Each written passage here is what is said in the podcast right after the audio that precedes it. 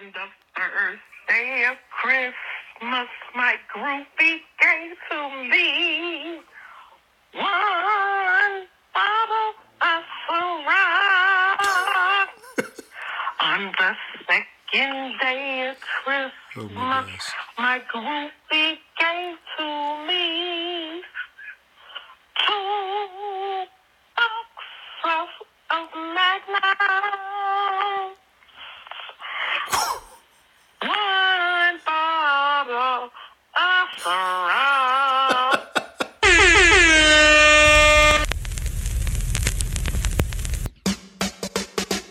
We live. It's the blackout.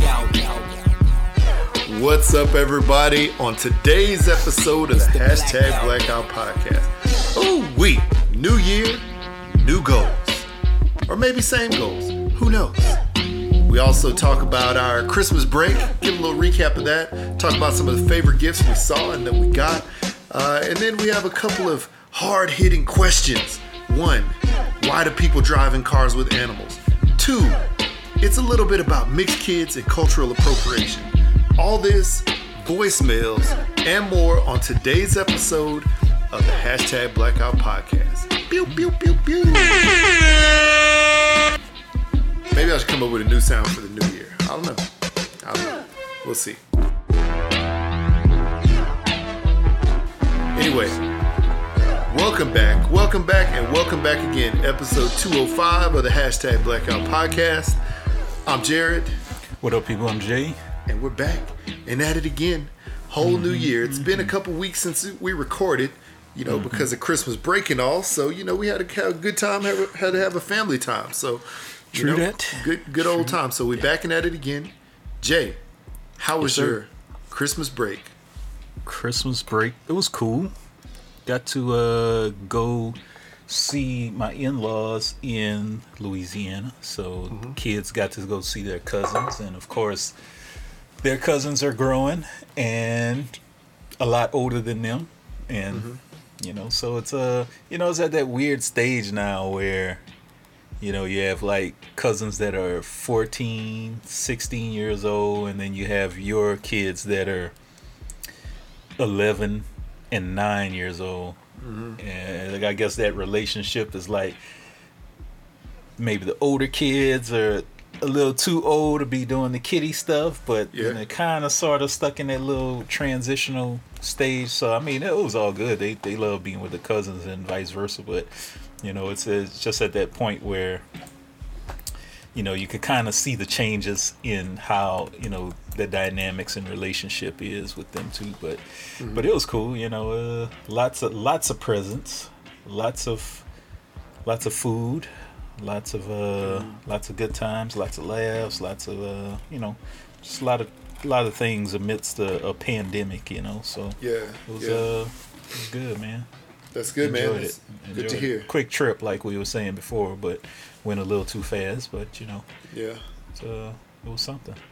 Yeah, that's good. How about you? How was yours? Man, our Christmas break was was great, man.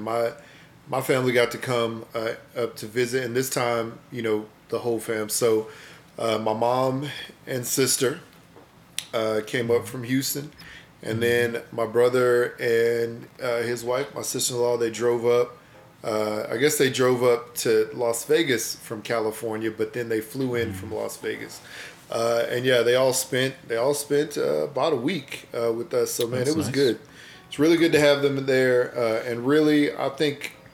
Honestly, I think it's really good for my kids to have them there because, my mom and sister have come a few times since COVID happened.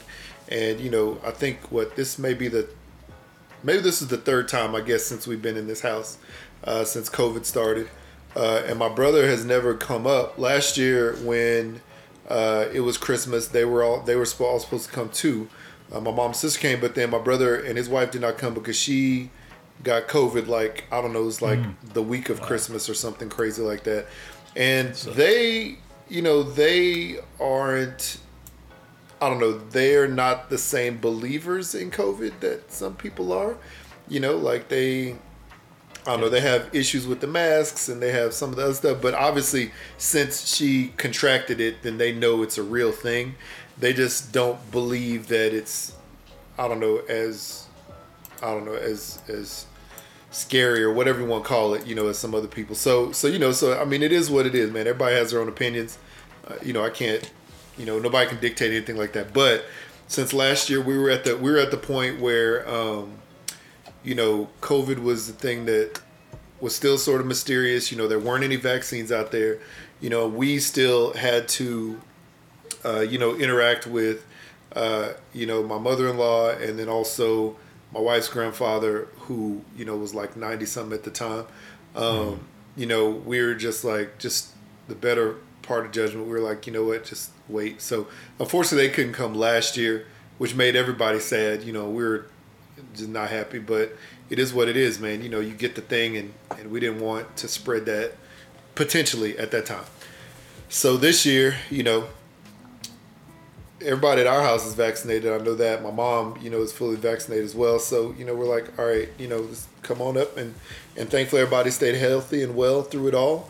We did the shopping thing. And the sad part is, every time when, you have family come to visit or you get to go visit family, it always just goes so fast. That opportunity to hang out with them. And I had to work basically early in the day for most of the days.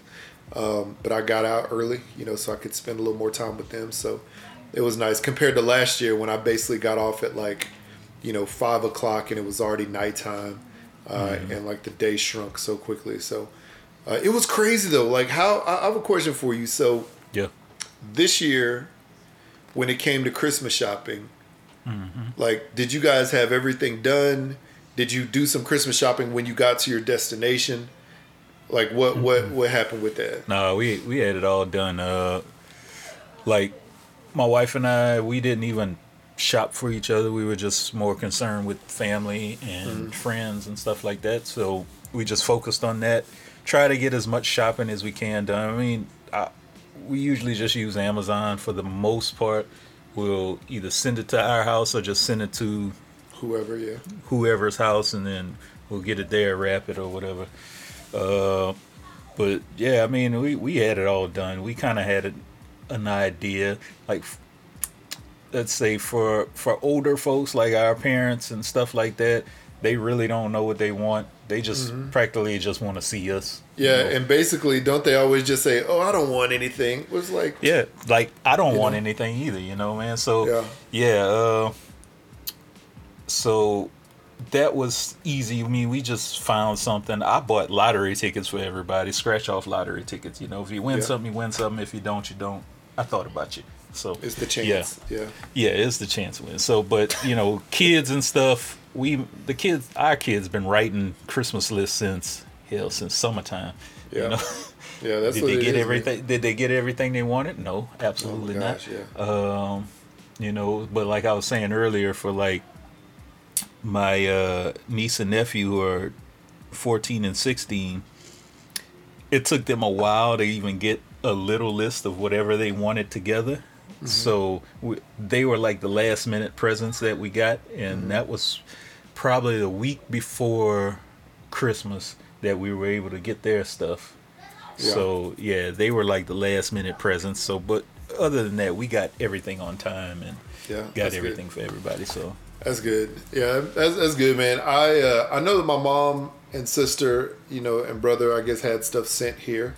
They had stuff sent, and we had some stuff sent too, because really it's the same thing. The older people, I don't really want anything, and that's all well and good, but the grandkids and stuff like that, they want to contribute. They want to be able to get something for grandma. You know what I'm trying to say? And even my brother, my brother and sister, they're just like, I don't really know, or I don't really need anything. I just want to see y'all. Well, that is a gift in itself, obviously, that time and that, presence. But, the kids at least want to get something tangible for everyone, something that's an actual thing. So, we ended up getting, hammering out a list for everybody. And the kids, obviously, like you said, had a long Christmas list, and they got, a handful of things or whatever. But you know, and it is what it is. But like my wife having broken her knee, she broke her knee like, or a bone in her knee, like just after Thanksgiving. And we only had a couple things then planned that we were getting, right? One of which was a family gift that we're basically carrying over from 2 years ago because we couldn't do it during COVID time. So basically we, basically like her having broken her knee, she couldn't drive anywhere. She couldn't go in like shopping. What's up? What's up, little chocolate body? How you doing? Hi. So she couldn't, what's up, dude? Happy New Year. He gone. Yeah, he gone. He gone. Whatever you need to do. Oh, that's funny. Kids, don't let the dog out. Yeah. So she couldn't go, you know, she couldn't go and do the things that she normally would. You know, we would normally like split up and go buy gifts or, you know, do whatever. So she had one day that she went out with her mom to like get stuff for everybody where, you know, we weren't all with her, right? But she was just basically like on crutches the whole time. And then me, like I didn't really have time to do stuff because on top of doing all the stuff at the house as far as like cooking and getting the kids settled and stuff like that, because she couldn't go up and downstairs, you know, during the whole time frame, like I had to drop them both off at school, pick them both up at school, drop them off to like extracurricular events, you know, after school. So like my time was like really short on top of doing all the other stuff. So really, I didn't get to buy Christmas gifts for anybody, almost anybody. I had a few stuff shipped that arrived with Amazon, thankfully. But most stuff I bought was like the last 2 days before Christmas. Like I went out on Christmas Eve at like, my brother and I actually went out on Christmas Eve at like 6:30 in the morning. Because I didn't have any other time. I didn't have any other time. We went out on Christmas Eve, 6:30 in the morning, got everything done probably by like 2 o'clock. Because we had to go out. And then we ran into my mom and sister also at the same store. And we chatted and then we split up and went our separate ways. Then I had to come back home to get my sister-in-law and my daughter. Because my sister-in-law and my daughter still had stuff to get. So we went out with them and we were done by like 2. And then even that same day, my son was like, oh, I need to pick something up too. I was like, dang. So thankfully my brother was able to go out and you know, take him somewhere for an hour or so. But yeah, man. But I mean, this year, you know, I'm telling you, man, the value of having like that extra person, like having my wife there, you know, the years before, you know, where she could go and we could like basically attack Christmas lists separately, you know, like you could tell the value of that was like really like high, compared to not having that. So, you know, but hey, man, we got everything we needed to get for everybody. You know, everybody was fine. It was a good and blessed Christmas, man. It's always like, you know, there's more than you really deserve. So it was fun, man. It was a fun time. That's but yeah, great. Speaking of gifts, so like, what are some of your favorite Christmas gifts you got? And then also, what is a Christmas gift that you thought somebody else got that you saw like at your household or, you know, with your family that you're like, dang, that's a really cool gift, you know? Let me think. Christmas gift that I got, I didn't, like I said, I really didn't want anything or get much. I got one thing from my in-law I guess it was from the kids. Mm-hmm. They got me this Gunslinger Spawn, McFarlane Spawn toy that was really cool. I kind of been eyeing it, but I never told nobody because like I said, I didn't want nothing. I don't tell anybody I want anything. It's just like, to me, this time of year, as far as like the gift stuff, it's just for kids, you know.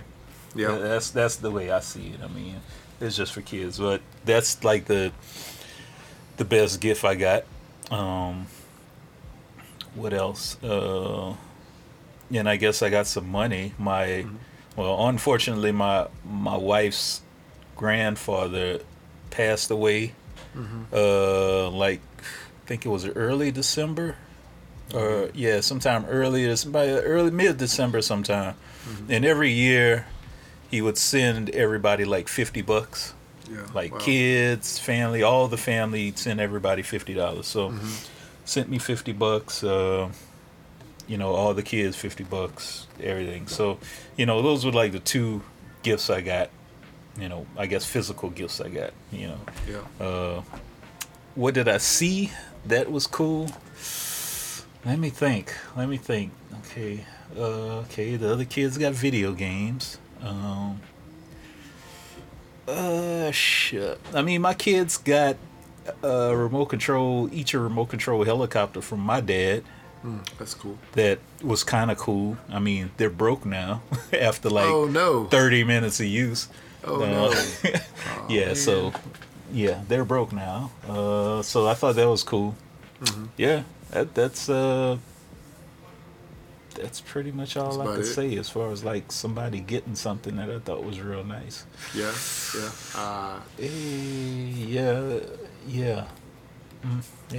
That's it. That's cool. Hey man, you know, that's cool. Those are solid. Those are solid, especially the toy that you got, you know, the figurine that you got, because it's sort of like an unexpected thing, mm-hmm. you know, that you really wanted, you know, but you're just like, I don't know if I want to buy it yet or something. Like, it's cool that you got that. That's pretty dope. Wow, let me think. So I got some money, which is fine. You know, you could always use money for whatever, right? Which is great. But then I got a low country boil kit. So basically like a big, like crab boil, seafood boil kit, crawfish mm-hmm. boil kit. Like oh man, I can't wait to do that. I was thinking about doing it now, but it's like, it's so cold outside, man. It's probably not gonna be fun. But yeah, I can't wait to learn how to do a good crawfish boil, because I've done some seafood boils, but you know, they didn't turn out the way that I thought they would. So now it's gonna work out better. And then let's see here. Kids got me like a drone with the camera on it, which is nice. Pretty fun. And because I've wanted one of those for a long time, and really like just to film stuff. And I took it out on Christmas Day and flew it, and I didn't realize how windy it was outside, so I flew it. And there's like this little home button where you press the button, it's supposed to come back to you, and I think the wind caught it, and by the time it tried to come home, it was in a place where it couldn't like come back, because it comes home on a straight line. It doesn't really know that there's stuff around it, you know. Mm-hmm. So it ended up landing in one of my neighbor's backyard upside down, and I couldn't like fly it out. But the good thing is there was a camera on it, so I could tell exactly where it was, and there's like a little GPS, so it was funny. But it's not broken yet, thankfully. But yeah, I've taken it out since then, and you know, saw some snow stuff, and it worked pretty well, so it's fun. And then also randomly, my wife got me this thing, and my son this thing on Amazon. It was probably like $10. And there's this little you know, stocking cap like beanie, but there's little. It's a wireless, like a Wi-Fi or Bluetooth beanie, so you can play music or whatever while you're wearing it out in the cold. Nice. And I've used it. Sometimes I wear a beanie when like in my office working, you know, listen to music while I'm working or whatever. Or I guess put the beanie on to keep my head warm. But now I got this little music thing. But then I've been outside like shoveling and stuff like that. You know, since it's started to dump snow here like crazy. And I've been doing that, as you know, wearing it as well. So it's good, man. It's a cool little gift. That's cool. Yeah, so some fun stuff. You know, it's fun stuff. And then, and then my brother got me this vintage. So you know when you used to go to like butcher shops, probably as a kid, or maybe even still now, and they have those posters on the wall of the animal and all the different cuts of meat that come from the animal. Yeah. So I already had a beef one. My brother got me this vintage poster size one of a pig. And it's like, I mean, it's got to be from like 1980. Yeah, I've seen those. It's got to be from like 1980. Like, it legitimately came off the wall at a butcher shop, and they sent it. So it's really cool. I need to get a frame for it. I'm gonna put it up like in the area where I do barbecue stuff. So, yeah, man. So those are the cool things. So as far as like cool gifts that other people got, wow. One of the coolest things, well, I don't know. To me, I'm just weird like this. But my daughter, for Christmas, I can't remember who got it for her, but for Christmas, she got this cup. And on the inside of the cup, you put dry cereal. On the outside cup, there's a shell where you pour the milk. So you basically drink it, and a little bit of milk comes out, and you get some cereal in your mouth. So it's like a cereal cup.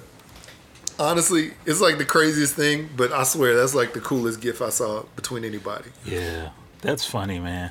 I used to do that on the way to school, just get a little cup, pour some milk and some cereal, and just drink it while I drive to school. But it was always soggy. Like, if you didn't finish it quick enough, it was always soggy, right? True. But you did get to drink a good cereal milk, right? Yeah. Hell yeah. This is like a 2-in-1, and I swear, I can't remember what it's called, but it's cool, man. I really like it. I thought it was slick. So, Yeah. But, it was good. And then, of course, we're, our anniversary, 15-year anniversary was last year. We were supposed to go to Jamaica then for our anniversary. We had it all set and paid for and whatnot. And, of course, COVID, stopped that. So we basically had to push it back a year. So that was the family present that was, from last year, a couple years ago, I guess, for last year, that we pushed to this year. So we'll be doing that here in a few weeks. Okay, cool. That'll be nice. Go there. And, it's, I guess, for our 16th. So, it's one of those things, like you always tell your kids stories of stuff that happened obviously well before they were thought of or whatever. And that's one of those stories, we always go back to and say, hey, this is blah, blah, blah. This is where we got married. And they, for years, my son, our oldest, he would like cry and be like, I wish I was there. Like, get that's all funny. Emotional. That's funny. And then our daughter, like, I think she started getting emotional the last couple years too. So it was really weird, that they like start crying, like they couldn't be there with us. But that's strange. That's and we'd always wild. Exactly, yeah, we'd always plan to go back probably a lot sooner than this, but money and time and everything, didn't allow it then. But I understand. Yeah, man, but yeah, it'll be nice to be able to do that. Yeah, we still haven't taken a honeymoon, and it's been 14 years since we've been married, and I think my brother-in-law and his wife, they just took their honeymoon this past October. I can't remember where they went to. Some islands. I don't know why in my head. No, I don't know where. In my head, I keep thinking of Maldives Islands, but that's not right. That can't be right. That's cool. Yeah, they went somewhere. They flew somewhere to some islands and stuff. But yeah, they've been married for 16, 17 years, maybe. Yeah. Yeah. Something like that, and this is it. They finally took their honeymoon, because I think he was in the Navy at the time, so he was always stationed somewhere when they got married. So they finally got theirs, and we should take. Yeah, man. Yeah, I'd love to do it. We have nobody here to watch the kids for one. Yeah.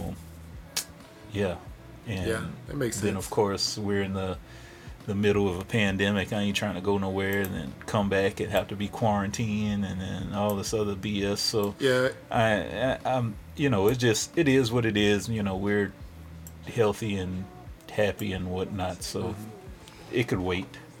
Yeah, I think it's interesting because the way, and yeah, I mean, everybody takes their everybody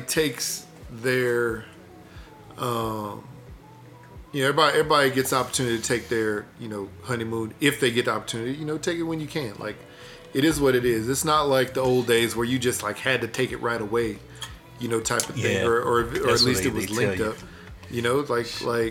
Like everybody's life, the timing for being able to do that type of stuff is different. It is what it is.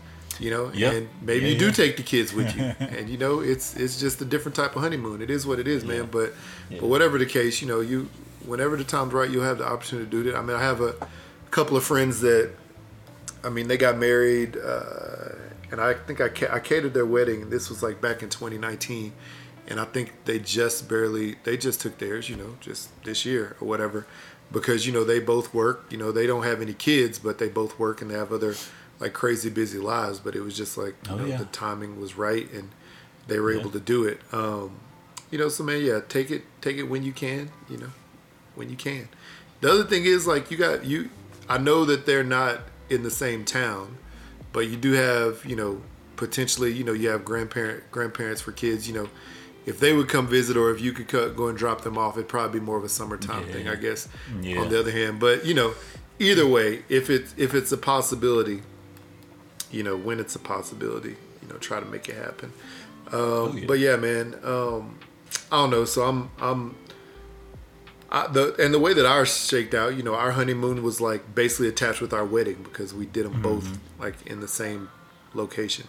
So it is what it is, but right near the beach. Down by the beach, boy.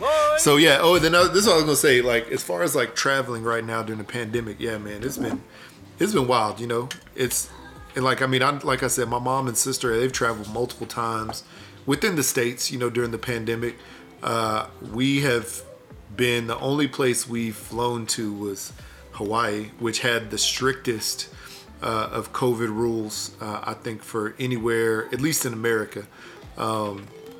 And I know like a lot of other places were shut down from travel for a long time.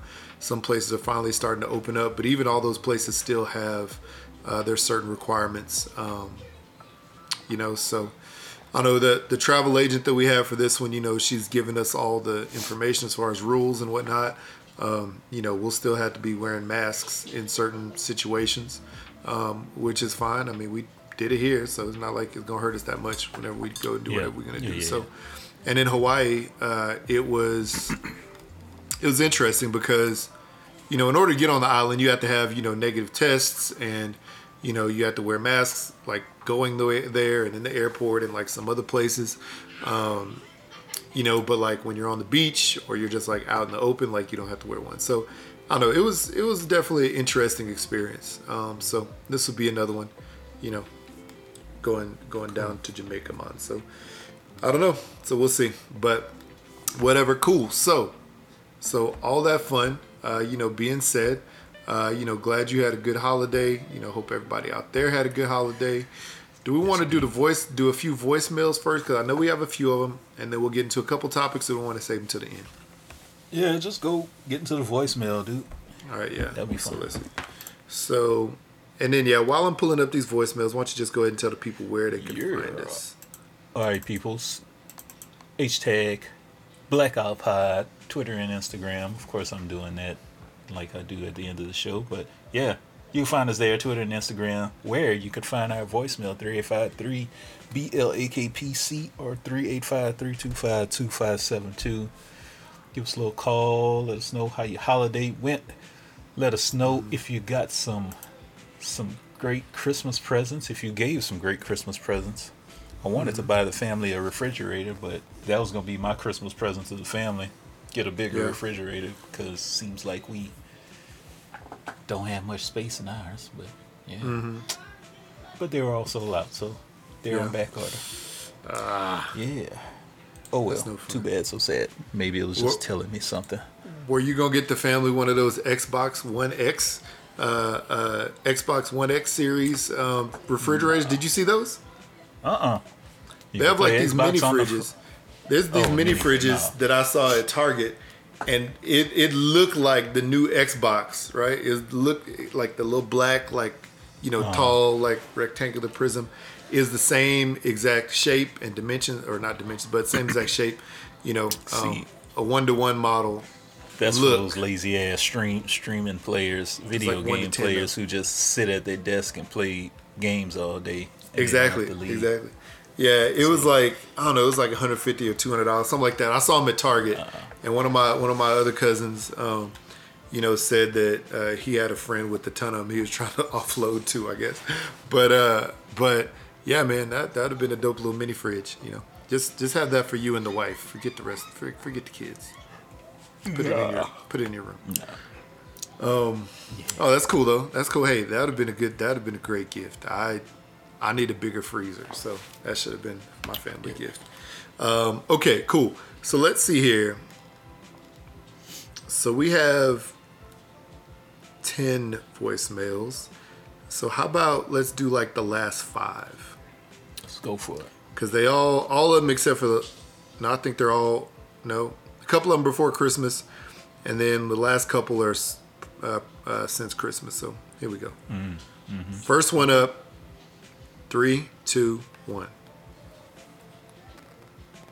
Yo, that's me, Memphis Steven. So y'all last episode, y'all had to say from a house party, the other one, Jawbone, and my barber and I were laughing about it.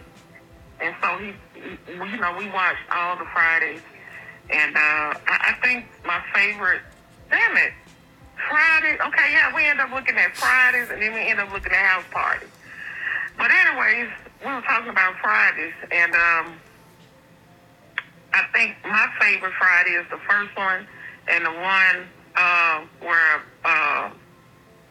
Money Mike, the pimp, say, and speaking of cockroaches, where was your two antennas when they was robbing me blind? But anyway, I'm talking to y'all, but I'm looking at The Matrix that I just ordered. Can y'all explain the new Matrix to me, please? Because it's just, I'm not following it. I don't know. I'm going to have to rewind it. It's interesting. They just should have left The Matrix alone. Leave Keanu Reeves alone. Leave him alone. Okay, well, I'm supposed to go out on the motorcycle set to a party. You know, every Wednesday's bike night at this motorcycle club called the Street Hogs. And there's some benefit in there. And I like to go during the summer, during bike nights on Bill, because I could just parking lot pimp. So I'm not going in there because I'm going to smell like smoke. You can smoke weed, you can smoke cigarettes, you can Black and Mild, you can smoke cigars. You can drink, you can dance, and all this crap, and I don't want to smell like it. Bye. All right. So did you get a chance to watch the new Matrix? Not yet. I watched like the first 30 minutes of it, and then I kind of had something else to do. I need to go back and rewatch it. But the first 30 minutes, the first part that I saw, I thought it was good. I thought it was interesting. There's a lot of computer jargon in there that if you can't make the connections then you might be lost. Okay. Yeah. So but so far I thought it was interesting, very interesting. That's cool. Yeah, I didn't get a chance to watch it yet. My brother offered because I guess my wife had the streaming service to watch it, and we could have watched it at my house when they were here, but just forgot, unfortunately. So. Yeah.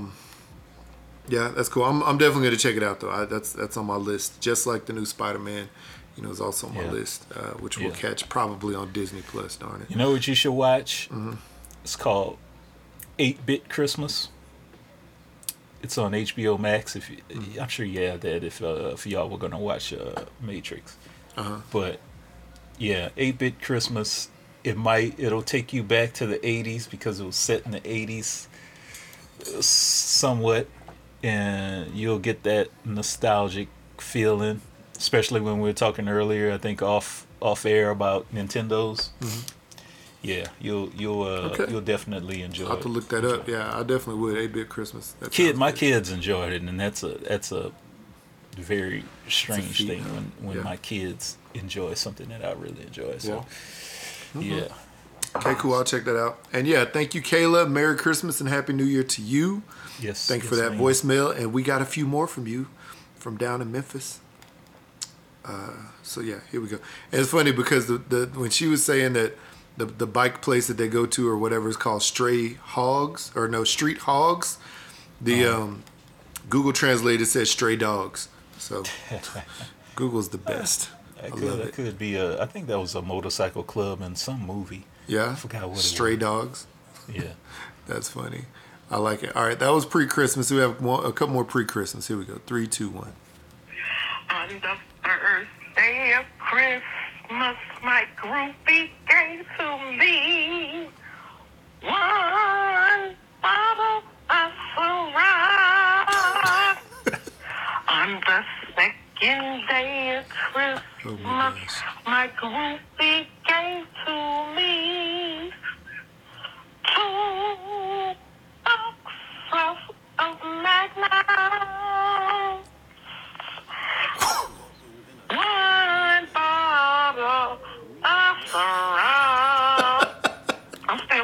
Name's Crystal. What's up, y'all? What y'all doing?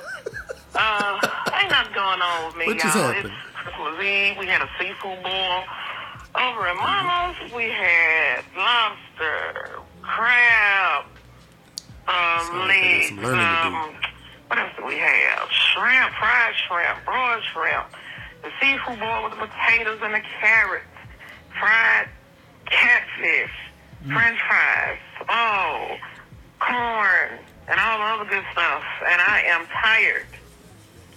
I'm tired. Man, that sounds good. That sounds amazing. I tell you, I'm seafooded out. I am Tito's vodka and pineapple juice out.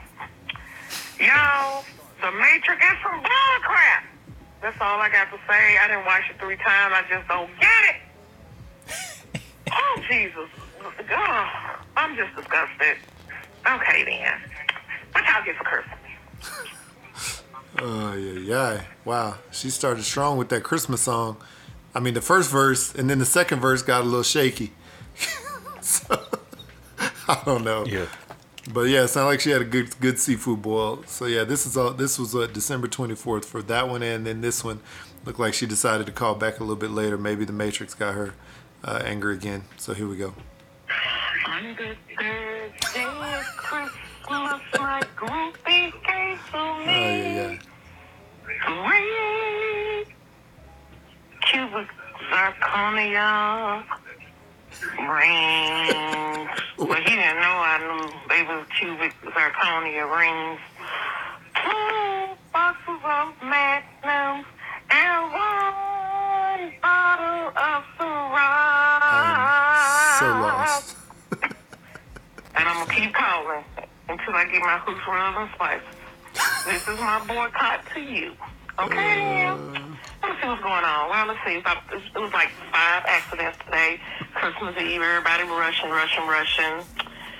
Oh, what else? That's about it, y'all. I'm watching some movie. And, y'all, it's crazy. The weather is windy. I mean, to my girls who wearing the wigs, to the girls who wearing the fake eyelashes, I mean, I'm just saying, it's a lot of women running. Because the wind is knocking stuff off, y'all. It's crazy. It's like 70 degrees down here. Just real crazy. But, yeah, that's about it with me. Yeah. I guess I'll wait on Santa's fat ass to get here. And you better bring me something good, Santa. Okay, then. I guess I'll talk to y'all later. Wow. Why was I laughing again at y'all ass? I watched the damn it, house party movie with when they called the lady Jawbone. I just y'all wrong to put that shit in people's head. Bye. I mean, it is what it is, Kayla. You know they called the Jawbone for a reason. You know. That whole MGM movie lap. You know, it wasn't because she had a really good facial structure either. You know what I'm trying to say? So it is what it is. And oh man, you know what? Hooks, rubs, and spices, Santa Claus. You know, he had a really tough time delivering gifts to his neighbors next door this year, let alone anybody across the country.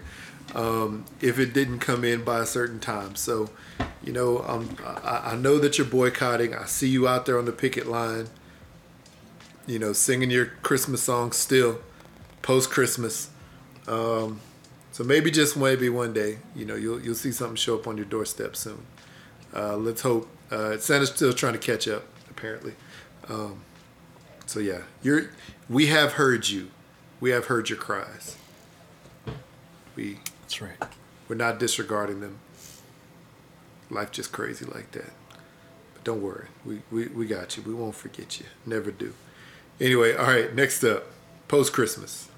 Just the night before Christmas or New Year's Eve, and I have lost my shine because the world is gonna be short of wine. Whoa. Hey, y'all. Oh, my God. Y'all already know who this is. Look, I'm reading some stuff on news on my phone, and y'all was about to be a wine shortage with the crazy temps. Mm-hmm. It's like South America and other places where they have like the wine I don't like the whatever you call that wine, the real bitter wine, whatever. But anyway, It's gotta be a wine shortage. So because the climate. Uh-oh.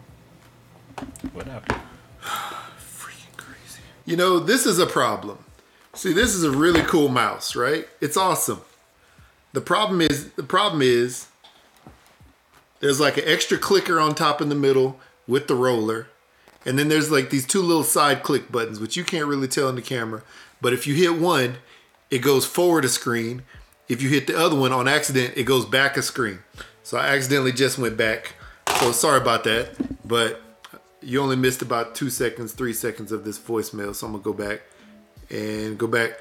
And yeah, as Kayla Stevenson, she's talking about the potential wine shortage due to bad weather. So here we go.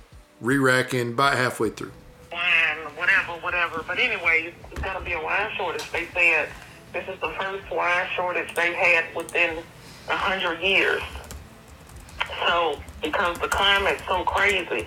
Like, we're in December, right? Man, it's so windy. And it was like 70-some degrees. I mean, it's crazy. The wind so bad that ladies, if you wear wigs or those spider lashes, please get you some binding glue. So that's funny.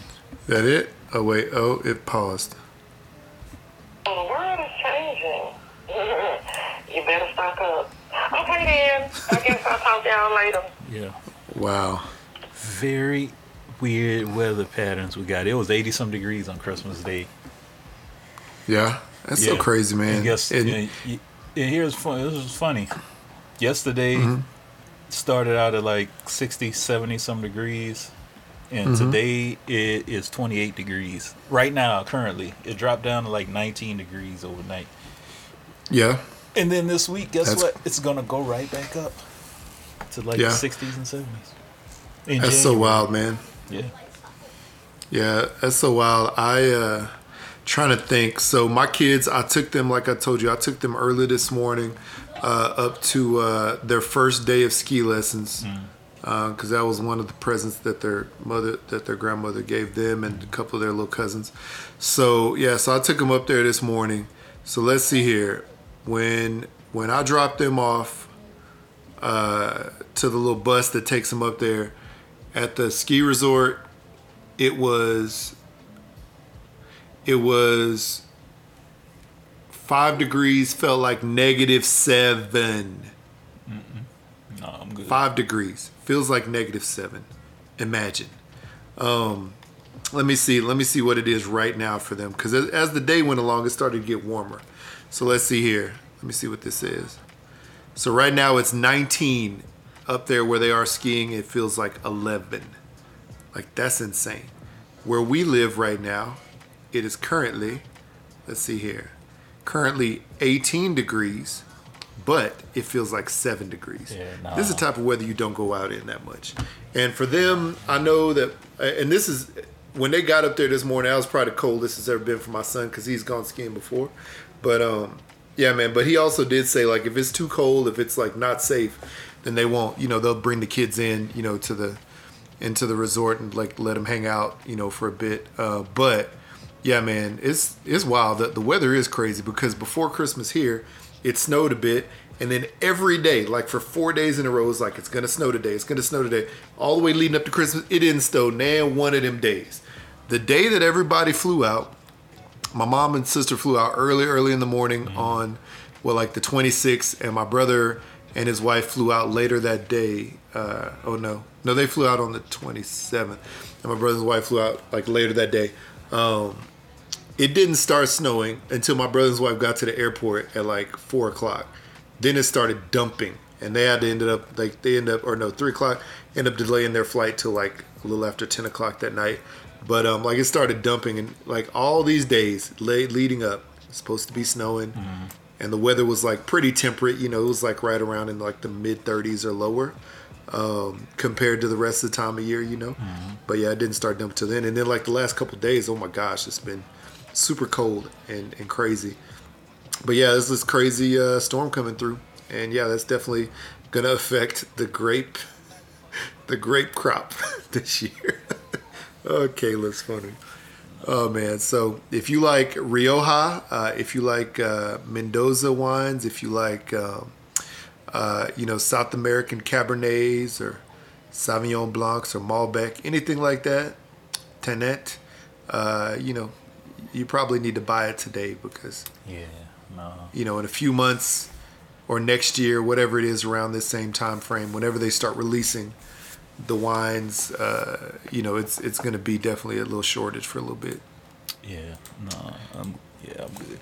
Yeah, it's crazy. I got a wet bar full of wine and liquor, and nobody in this house even drink. It's just funny because my neighbor, him and his wife goes to Spain every once in a while. He'll bring me back a bottle of wine. It's like, that's cool. Okay, thanks. It's cool though, because like if you don't drink it, you know, A, you can regift it. B, know, you can also look up the actual value, you know, on, you know, sites that allow you to sell those things and try to sell them and ship them.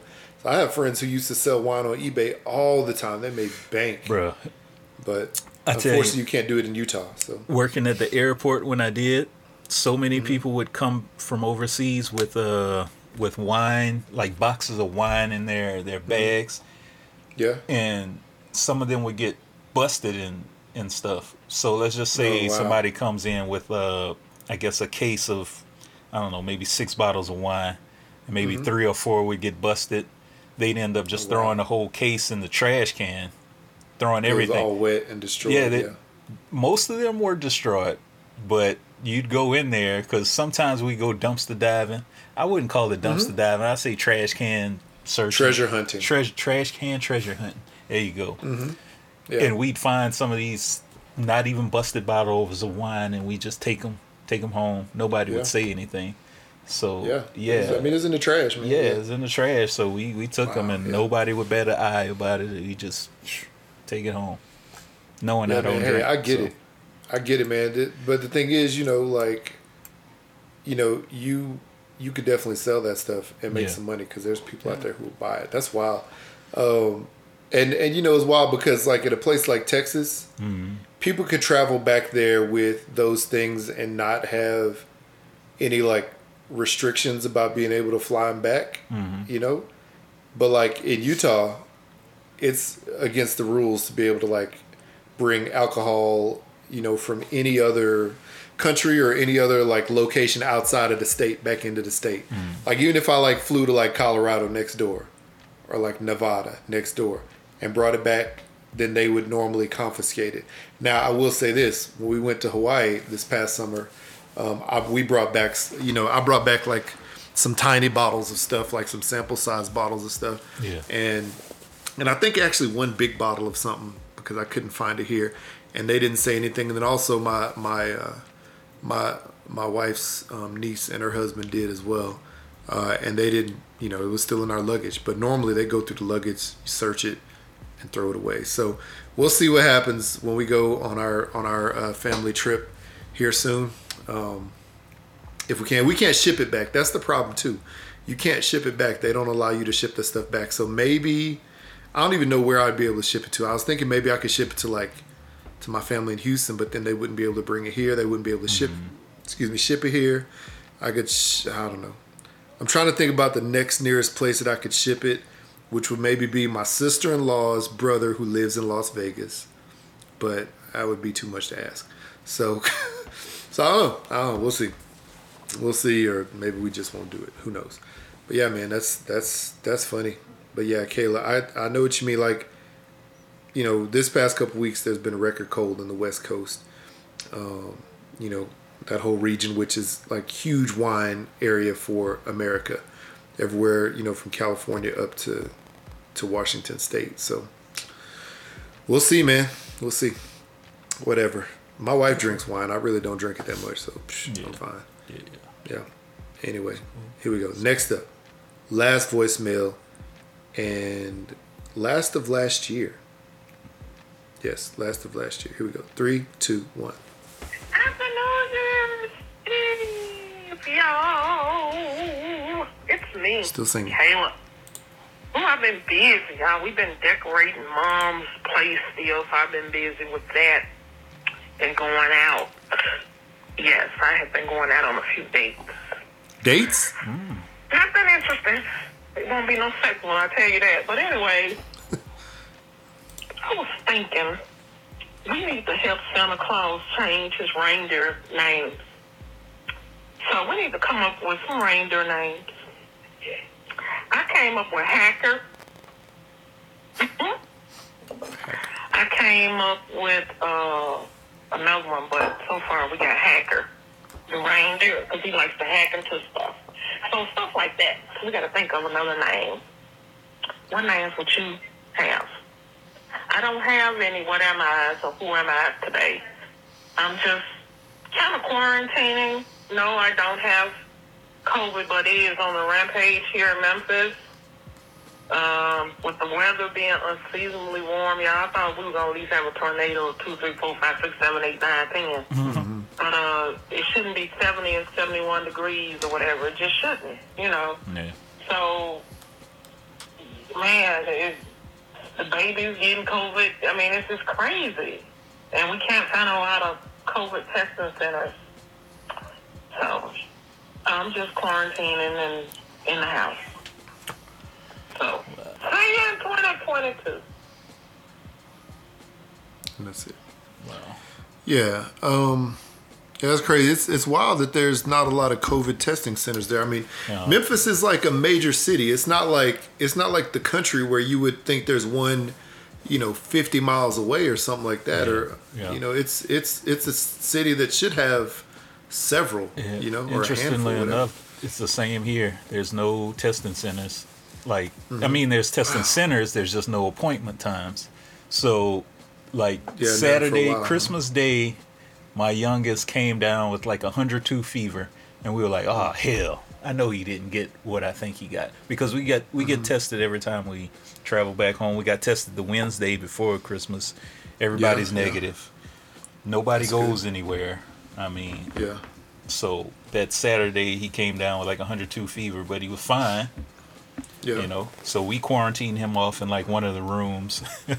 And we were always all hell, we've been around this boy for the past, I don't know how long. Days. Yeah, so we would have got something, but it was a fever. So we tried to go around the town seeing if there was any COVID testing sites. There were sites, but the times were insane. You had to wait 4 hours just to get tested, So we was just screw it. We'll. So you basically have to pull up and wait the whole time? No, you have to set an appointment. The thing is, you have to set an appointment, and all the times were booked.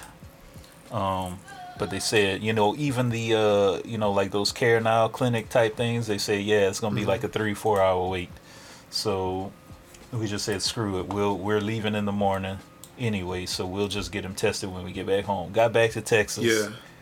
Started looking for sites. Nothing.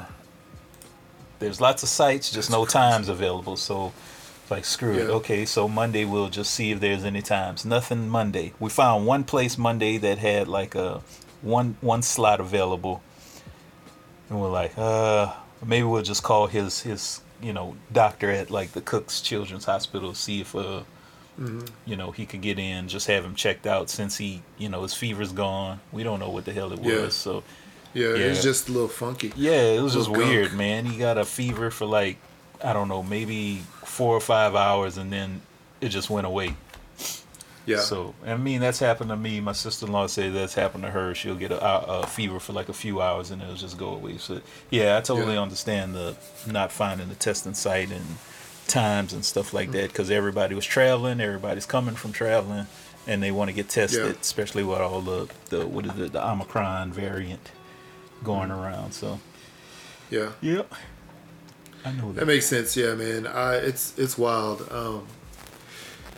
I know our kids can get tested at their pediatrician's office, but there's only like certain times a day that they do it and certain days a week for kids, right? But there's plenty of places here where you go get tested, like plenty of places. So, I mean, between the hospitals, you know, between like just pop-up centers, like it, I don't know. It just, for me, it's just hard for me to wrap my head around, because Utah is like, I mean, Salt Lake is like a big city, but it's not like a major, as major city as like DFW. Mm-hmm. It's probably just around the same population size as Memphis. You know, it's not a huge market, but it's not a tiny market either. So right. That's why it's just shocking that the testing is so small, or that the amount of testing centers is so small. But if I look at it the other way around, you know, DFW have, you know, more than a couple million people in the, you know, in the Metroplex. That's a ton of people. And, you know, that the percentage of people, who knows what it is, that need to get tested, mm-hmm. you know, is squeezing down all those times. I do know this, at, you know, going to get the vaccine and then going to get the booster, you know, there's certain places that you can look here and, you know, they're out, several weeks. Whereas there's some places like a Walgreens and you know, CVS, places like that, or Walmart, yep. Target. I mean, shoot, places like that you could go and they have them like within a few days. So, you know, it's I don't know. It's wild, man. It is a thing that we're obviously dealing with. You know, it is what it is. So, thankfully, Lil Man did not, you know, have anything more than that quick, you know, 24-hour fever or whatever it was. So mm-hmm. That's crazy, crazy time. But, and hopefully we all stay safe, especially as we start school again. But yeah, man. Yeah. Speaking of staying safe, you know, there's something out here in these streets that, you know, I saw just before Christmas. Mm.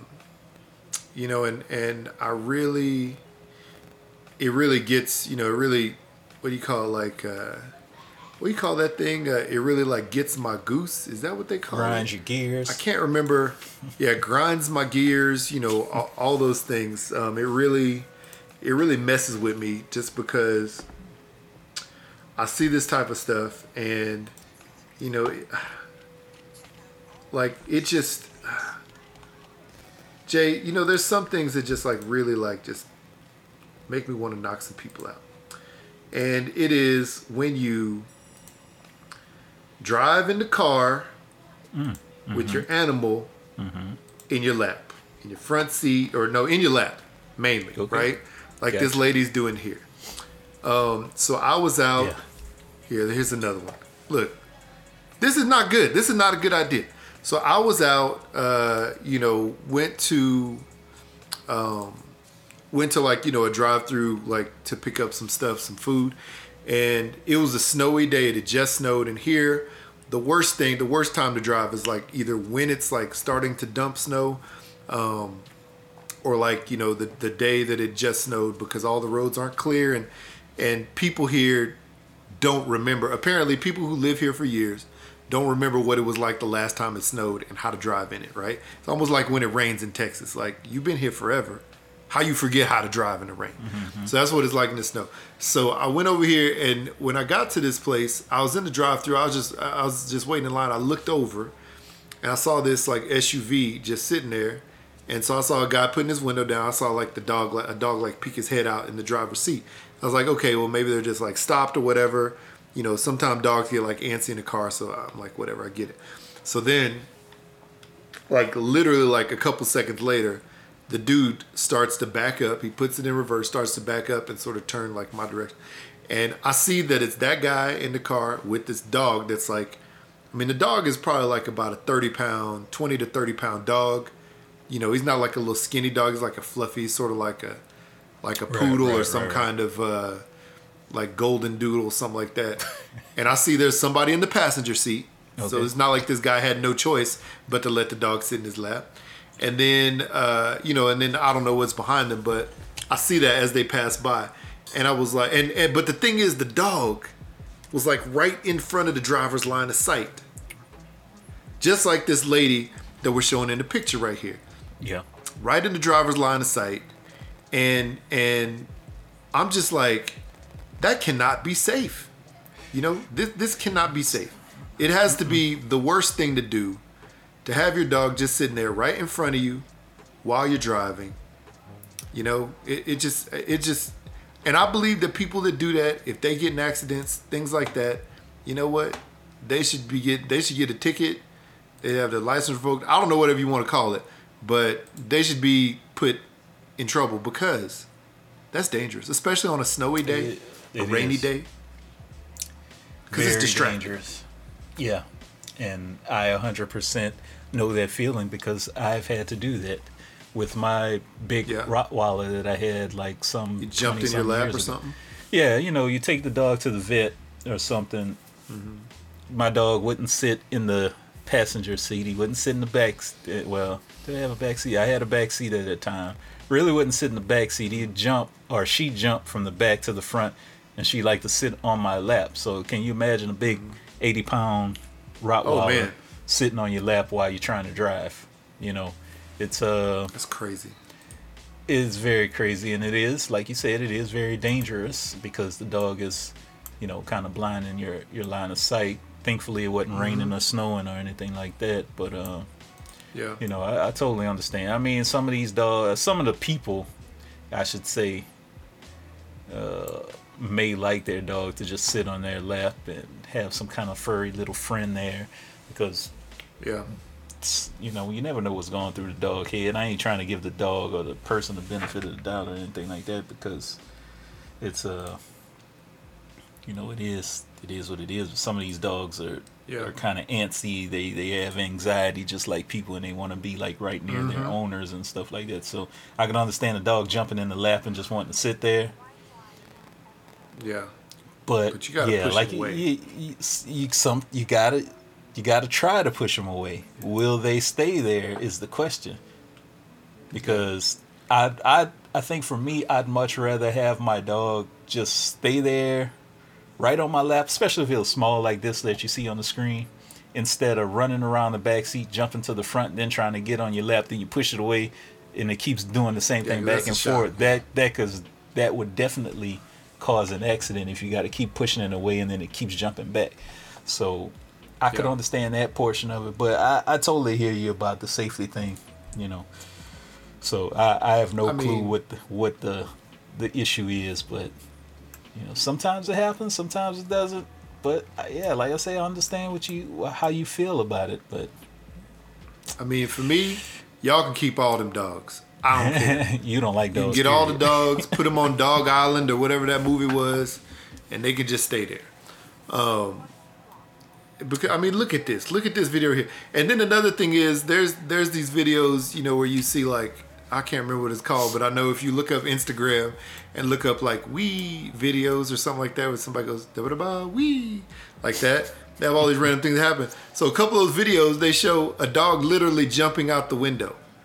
So would you be more sad that your dog jumped out the window while you're going 60 mile per hour down the street, and he definitely probably didn't make it, or would you just be more sad to just let your dog sit in the seat next to you?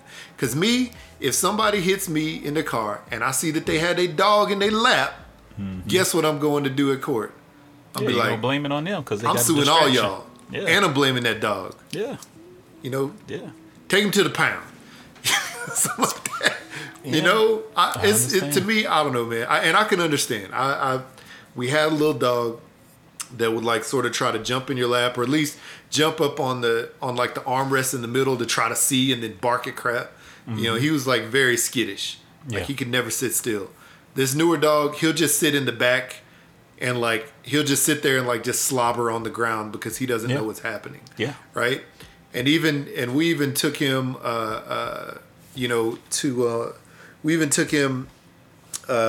it was just Thanksgiving or whatever it was. You know, driving down, and he sat fine, and then eventually he wouldn't fall asleep. He wouldn't just lay down.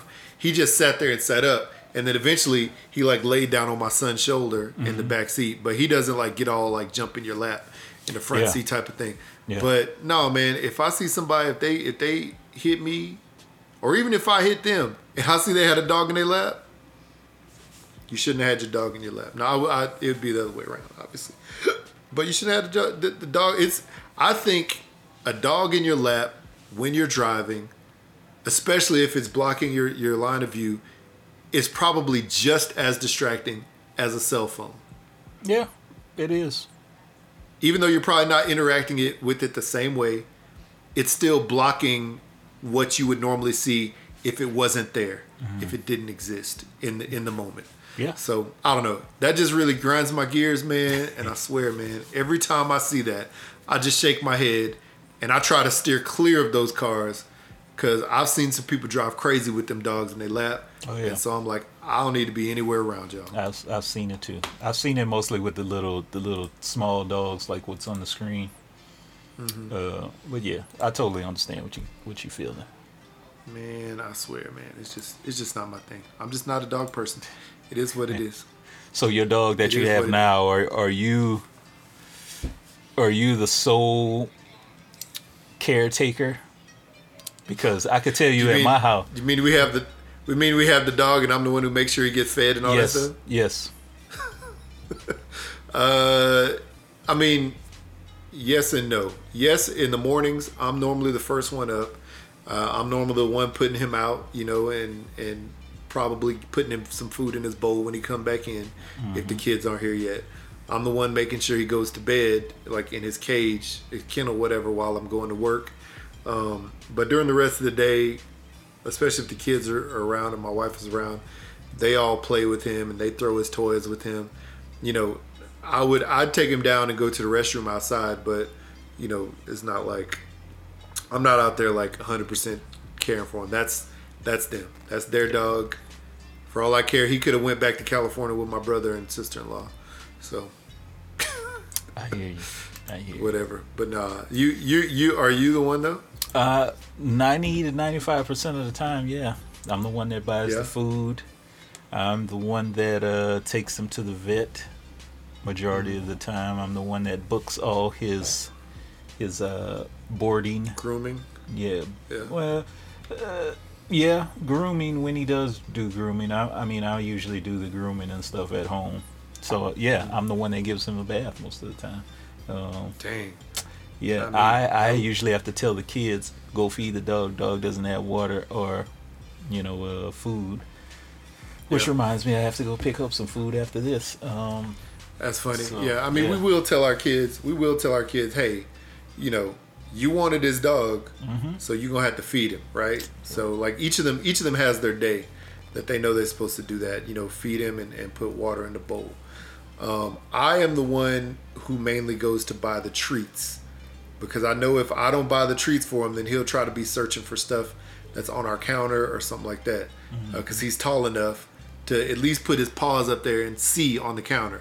And if anything is within like 8 inches of the edge of the counter, he could like hit it with his nose and try to get it. So I will get treats, like little random treats.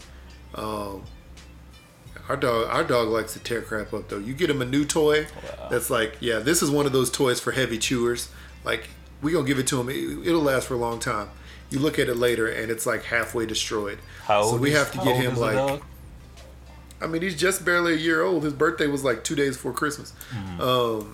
3 days before Christmas. So we'll get him I'll get him some harder toys to play with or like some hard, some hard crunchy treats, because he doesn't really like go around chewing on the couch and stuff like that. We don't let him do that.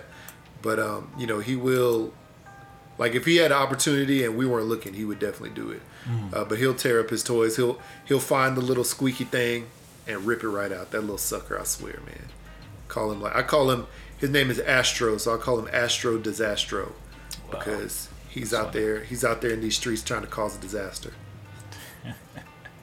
Little sucker, funny. Man. I swear. That's funny. I swear. Anyway, well, yeah. Well, if you people out there have issues with dogs and cars. Driving in cars with dogs, whatever you want to call it, let us know. Drop us a voicemail. We definitely want to hear about that. Another topic that I talked about was,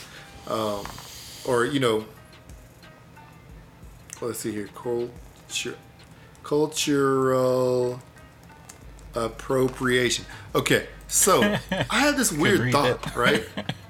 Right? Yeah, say what? I say you couldn't read that. Oh, that's what, I almost could. So I had this weird thought. I was trying to type it out. So I'm looking up the wiki of the cultural appropriation right now. So I don't know. I think I read some story about Kim Kardashian, or I didn't read the story, but I saw the title saying Kim Kardashian, being blamed or criticized of cultural appropriation when she like did her kid's hair, or maybe did her hair like her kid's hair, something like that. Because we know that her kids are, half, Albanian or whatever the heck they are, and half black, right? So, I don't know. I thought about that, and I was just like, if you're white, or if you're black, or Asian, whatever it is, and you have a different color, or different race, nationality, spouse, mm-hmm. and so your kids are mixed. Okay. Is there any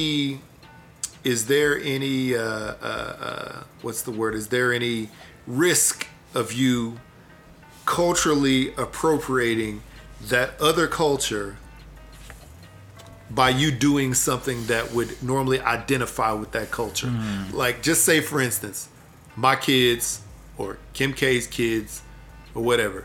Shoot, even your kids. Say you got them cornrows, right? We got them cornrows, and then our wives decided to get the same exact hairdo. Okay. Would that be culturally appropriating cornrows? I know cornrows isn't owned by black people, but I know, if I remember correctly, the history is people in Africa were the first to have that type of hairstyle. I might be wrong, and I'll own it if I'm wrong. But think about that, and I don't know. I know you said that your wife may have an input on it, and I don't know if she's there to give some input right now. But I just text her to see if she's ready to come on the show, because she is I ain't gonna say she'd be the best person to answer this, as this is probably she kind of walks both lines of Asian and mm-hmm. white, but grew up in African American society. All her friends, mm-hmm. her closest friends, are black, and she has. I thought she was black the first time I knew her. First time I met her, I thought she was half black. I thought she was black the first time I. Mm-hmm. Let me see if she's gonna come on. Oh, this was interesting though. Growing up where y'all grew up in Louisiana, so there's so many people who are fairer skinned down there. There's so many people who are fair skinned that you would not know until you asked them what they were. Hey, I got a question for you. He ain't gonna know. I got a question for you. Close that door. You can need to wait. Okay. Yeah, so that's what I thought. I mean, because I have cousins. We have cousins. One of our cousins' wife, who is black, mm-hmm. is a lot more fair skinned than my wife, Oh man, and she's almost more fair skinned than my wife. So that's what I thought my wife was, or whenever we first met, in mm-hmm. college, I thought she was just half black or just light skinned black girl. So, and that's what she's had said to me growing up, that a lot of people thought that she was as well. In like school and stuff, elementary school, junior high, high school, whatever, they just thought she was like a light skinned black girl. So, so she has braided her hair before in the past. Her friends have braided her hair, and mm-hmm. Of course, they've never said anything about it as far as this whole cultural appropriation phenomenon that's been going on for the past 5-10 years or whatever. So nobody has said anything to her about it. Trying to see if she'll come in here and talk a little bit about it. But I don't know, man. For myself, I wouldn't know where I would be kind of drawing the line, where I would be as far as like the the cultural appropriator of a particular part of her culture, because you know, it's weird, man. I mean, she could tell you more about it, because I know she asking if she gets paid for this interview. No. You would have to provide whatever payment. Cooking. Yeah. So available. I know she has said she identifies. I guess she could identify more with her Asian side than her white side, because she's, you know, her mom's from Thailand, so she kind of grew up more in that culture than around relatives of her father's side. So yeah, that makes sense. Yeah. Come on in, Miss J. Come on in. Is she gonna come in? I don't drop the hard-hitting questions. I just drop questions. Yeah. Well, this is the thing. Yeah, and as we potentially wait on the potential for her to hop in, this is the thing. This is what I think of, man. And you know, I could totally be wrong, obviously, but I think it's sort of twofold, man. I think that in a case like this, you know, like here's Kim Kardashian matching her kid's hairstyle, right? I think it's twofold, because I think everybody right now is so quick, right? We're so quick to say, oh, you're culturally appropriating something. You know, in some cases, in a lot of cases, like, it's really not, though. It's really not. In a lot of cases, I mean, it's just somebody having a hairstyle. But I think in a situation like this, where you have a daughter or son that obviously is half the other race, you know, you obviously play a big role in their life, you know, but I think it's the way that you,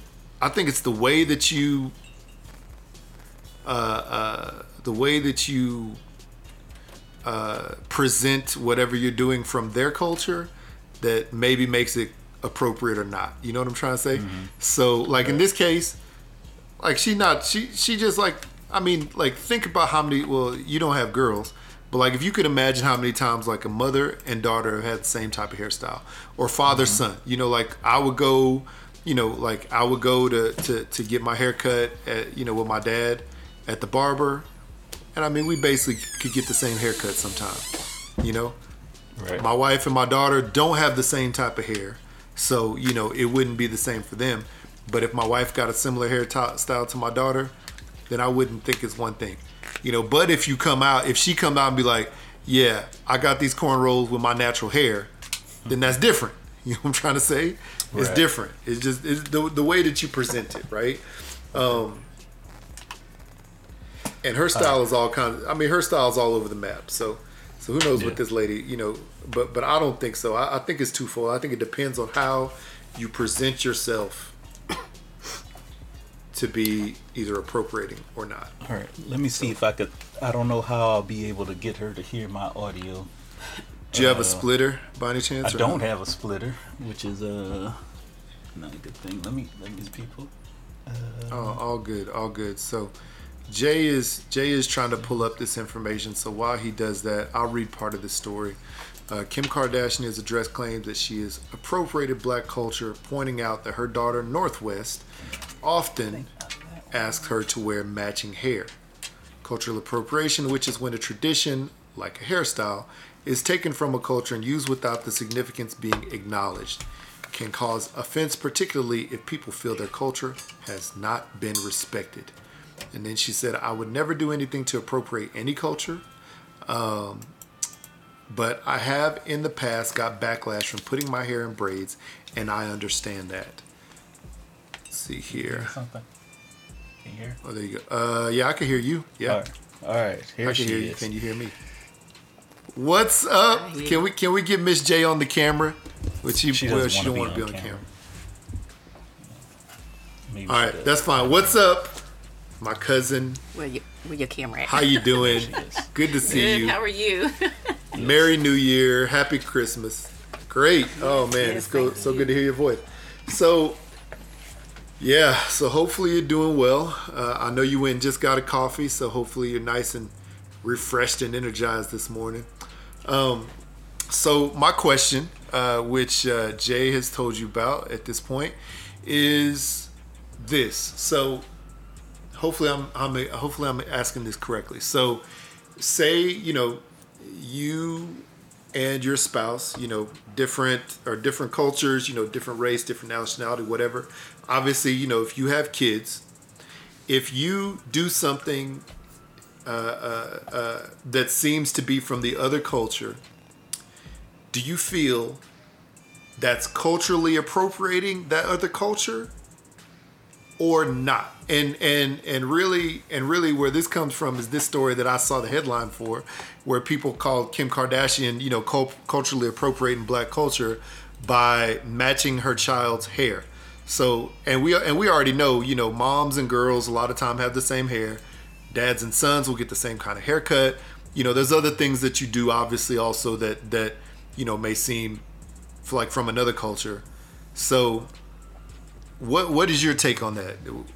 And I mean, from your perspective, what do you think? I don't know if I'm going to do it exactly related to the story. I just think that...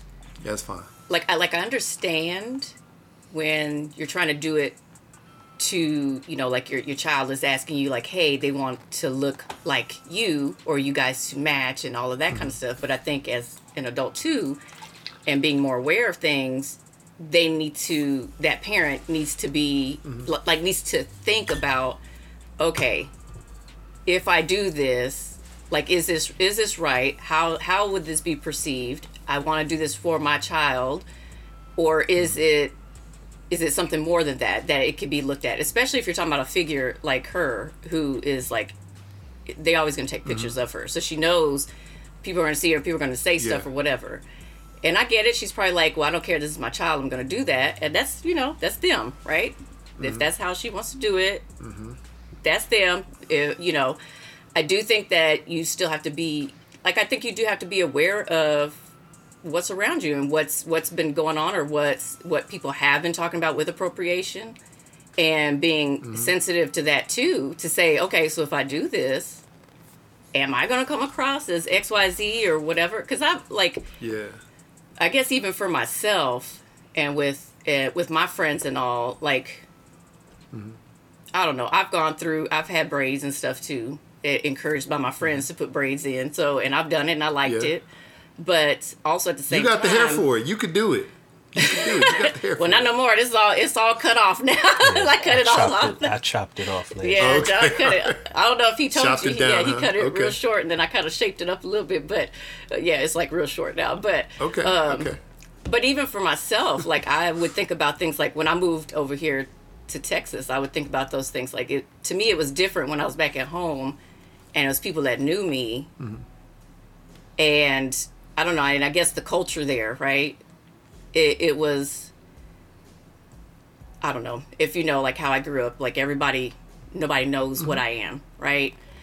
And I don't know. Racially ambiguous. Yeah. That's what John always says.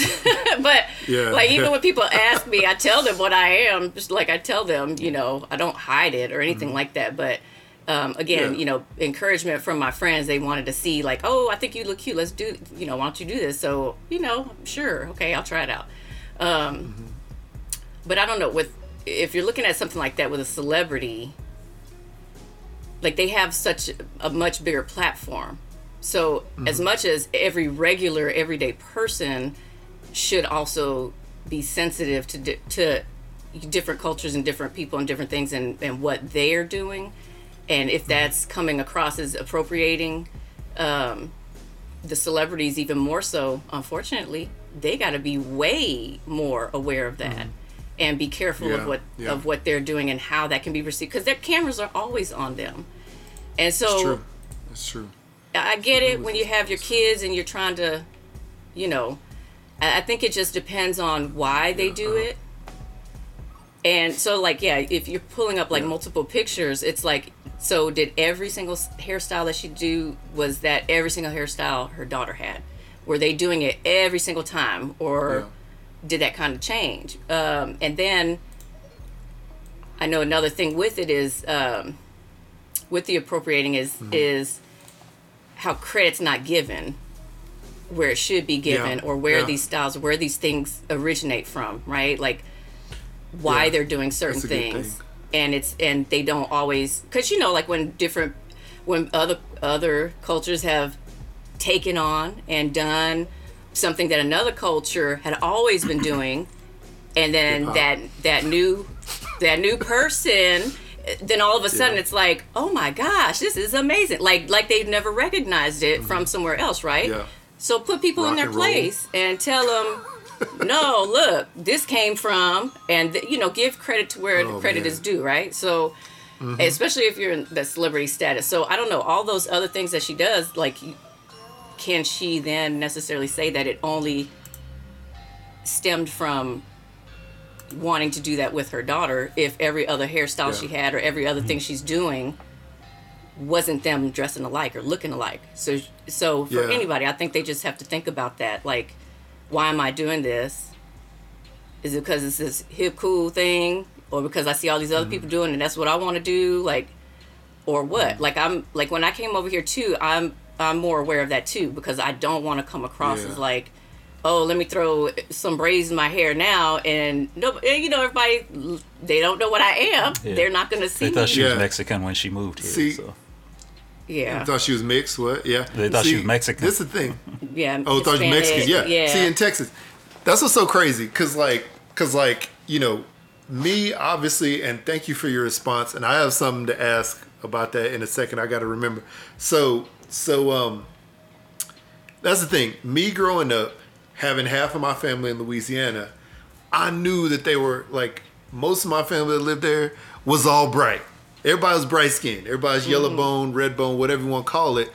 And so, even like we said, one of our cousins, his wife is like, fairer skinned than y'all, and fairer skinned than him, almost fairer skinned than my wife. So I figured anybody that had a similar look or facial characteristic or hair color and skin tone combination was most likely a light-skinned black person. This is my thought, right? A light-skinned black person until I knew otherwise, right?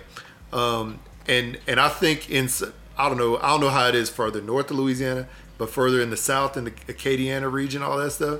To me, I think growing up, I could tell the difference between a white person who was light, who was that skin tone range, and a black person.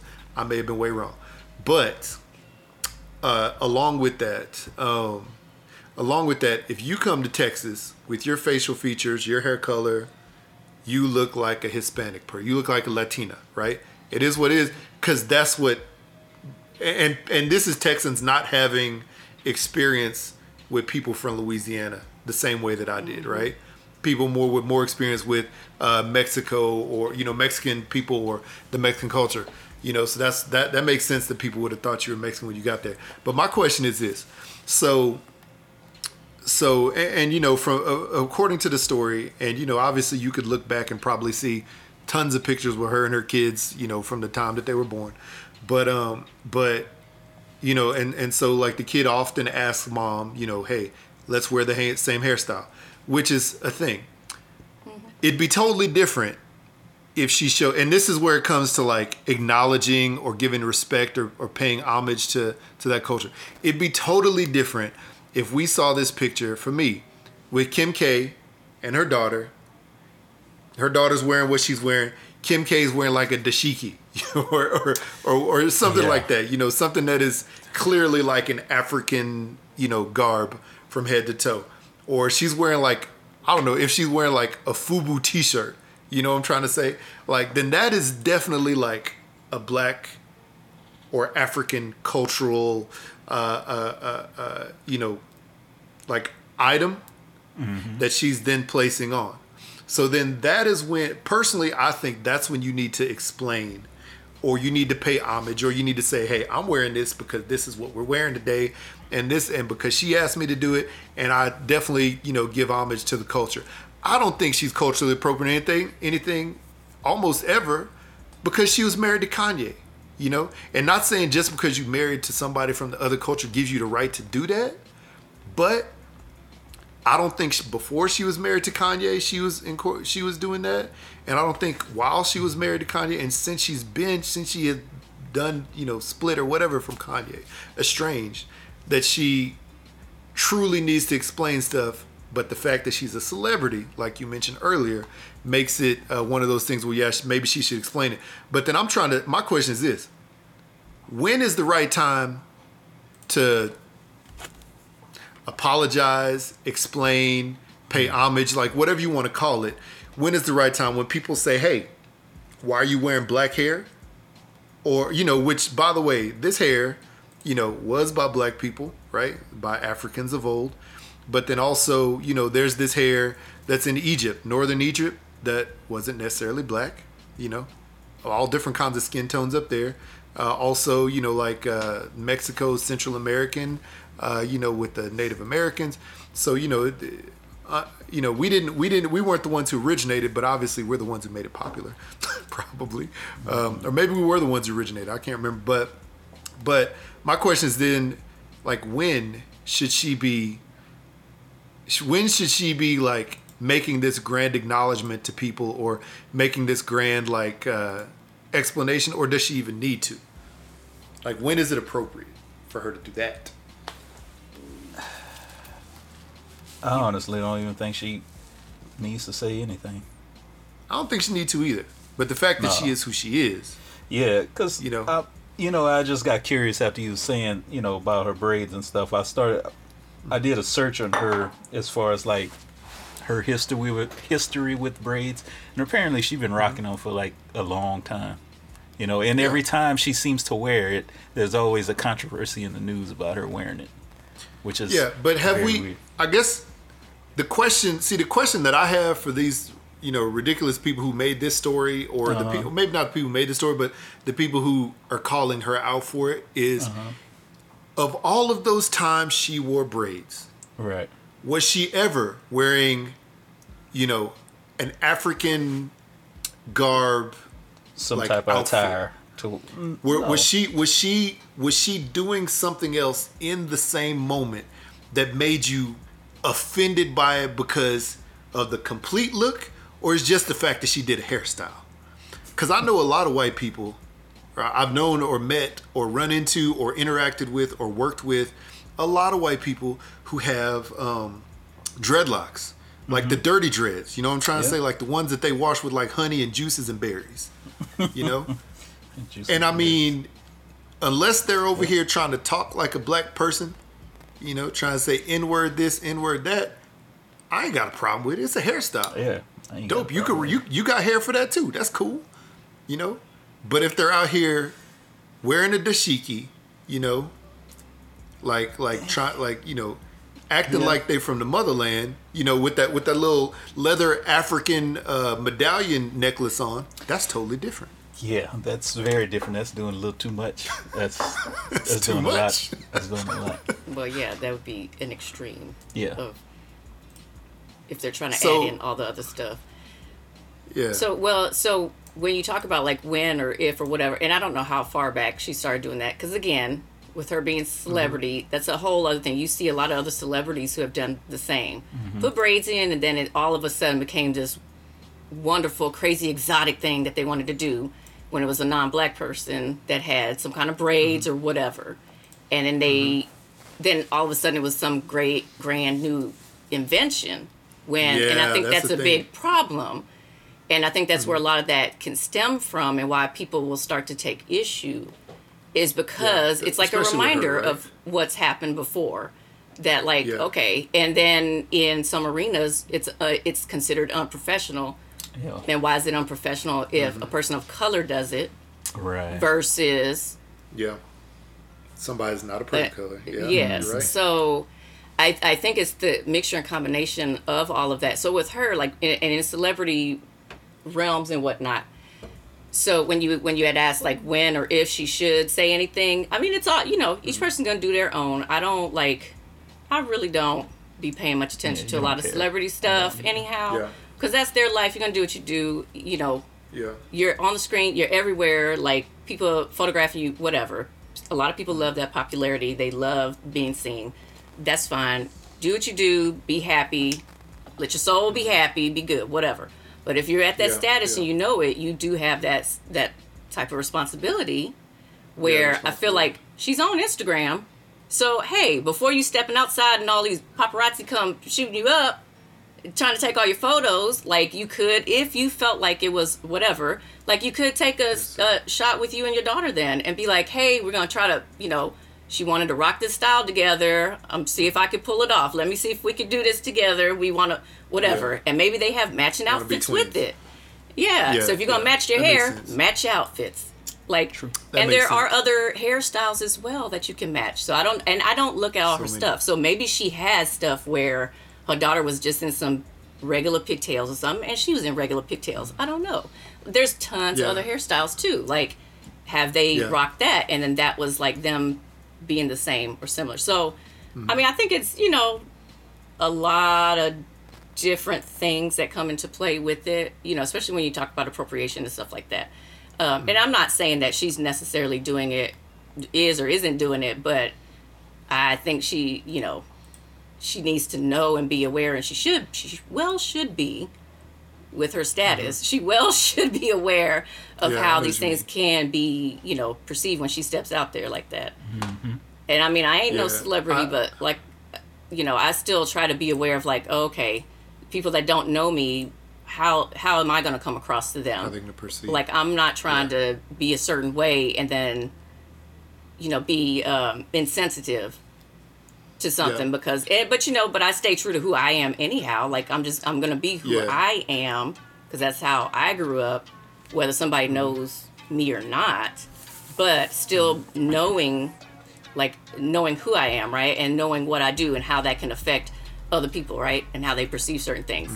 But I just, you know, it's good if people just have open mind to at least start the conversation and to talk with one another and to give good understanding of where some people might be coming from, and why there might be some folks who feel a certain type of way about, you know, the things that they see out there. And like I said, it could stem from even, you know, prior and years before, and other individuals who came out there, and then all of a sudden it's like this grand, great, wonderful thing and no issue. But then when they themselves do it, it becomes an issue. So I think that's also another part of the problem that comes to play. That's definitely the thing. You know, I mean, this is... You know, she is a trendsetter, regardless of what anybody wants to say. She's a trendsetter. Her sisters, you know, are definitely trendsetters. There's a lot of other people who set trends. Not to my baby. You know, fashion. Well, you know, this is what I'm saying, though. To the people that follow her. Yeah. Regardless, exactly. Regardless if you like it or not, though, there's a lot of things that they did. Either they took it from someone else or they created themselves. I don't know where that line is drawn, but you know, years ago that people are doing now. You didn't see the popularity with these what do you call them, like the workout pants or whatever that is, you know, the Thai work. You didn't see that until, you know, she or other people like her or whatever at the same time frame started to make that popular. They're trendsetters. I get it. So that's where, like you said, you know, and I definitely acknowledge this. Why was it not popular until we saw this person or that person do it, right? When it's been around, right? The sad part is, unless the public eye is on you, or unless you're a fashion designer that's going to show that off, or unless you're a music producer who's going to make that, you know, whatever it is, then nobody's really checking for it until it actually shows up. And that's the sad part. But when these people do get this credit, if you will, for setting these trends, for making these trends, then they should then acknowledge, well, this is where I got it from, or I'm taking my cue from Diana Ross, who used to wear this, or you know, I got my music from, you know, Ray Charles or Sammy Davis Jr., who was the first to really rock out, you know, like stuff like that, you know, comparing comparatively to not. But yeah, I know exactly where you're coming from on that. And I mean, if you look at this right here, you know, according to what she said in the story, and you know, I'm sure this is the same conversation that some moms have, not all, her dads or whatever.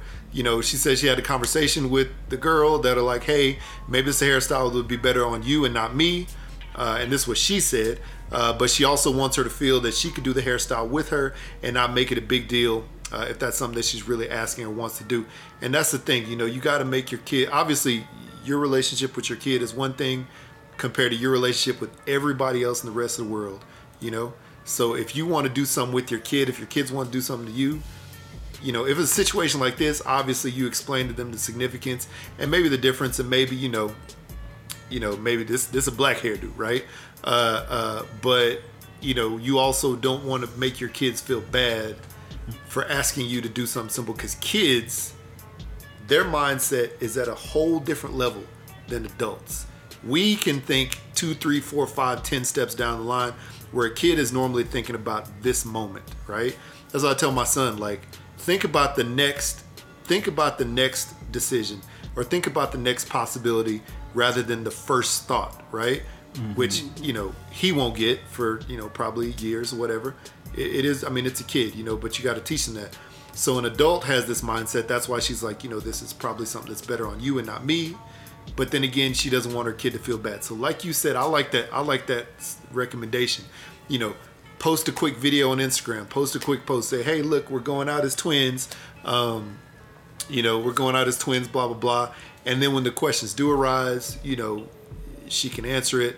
Or, you know, my daughter wanted us to look like twins with that same hairstyle and same outfit. So that's why we're going out like that. So I get that.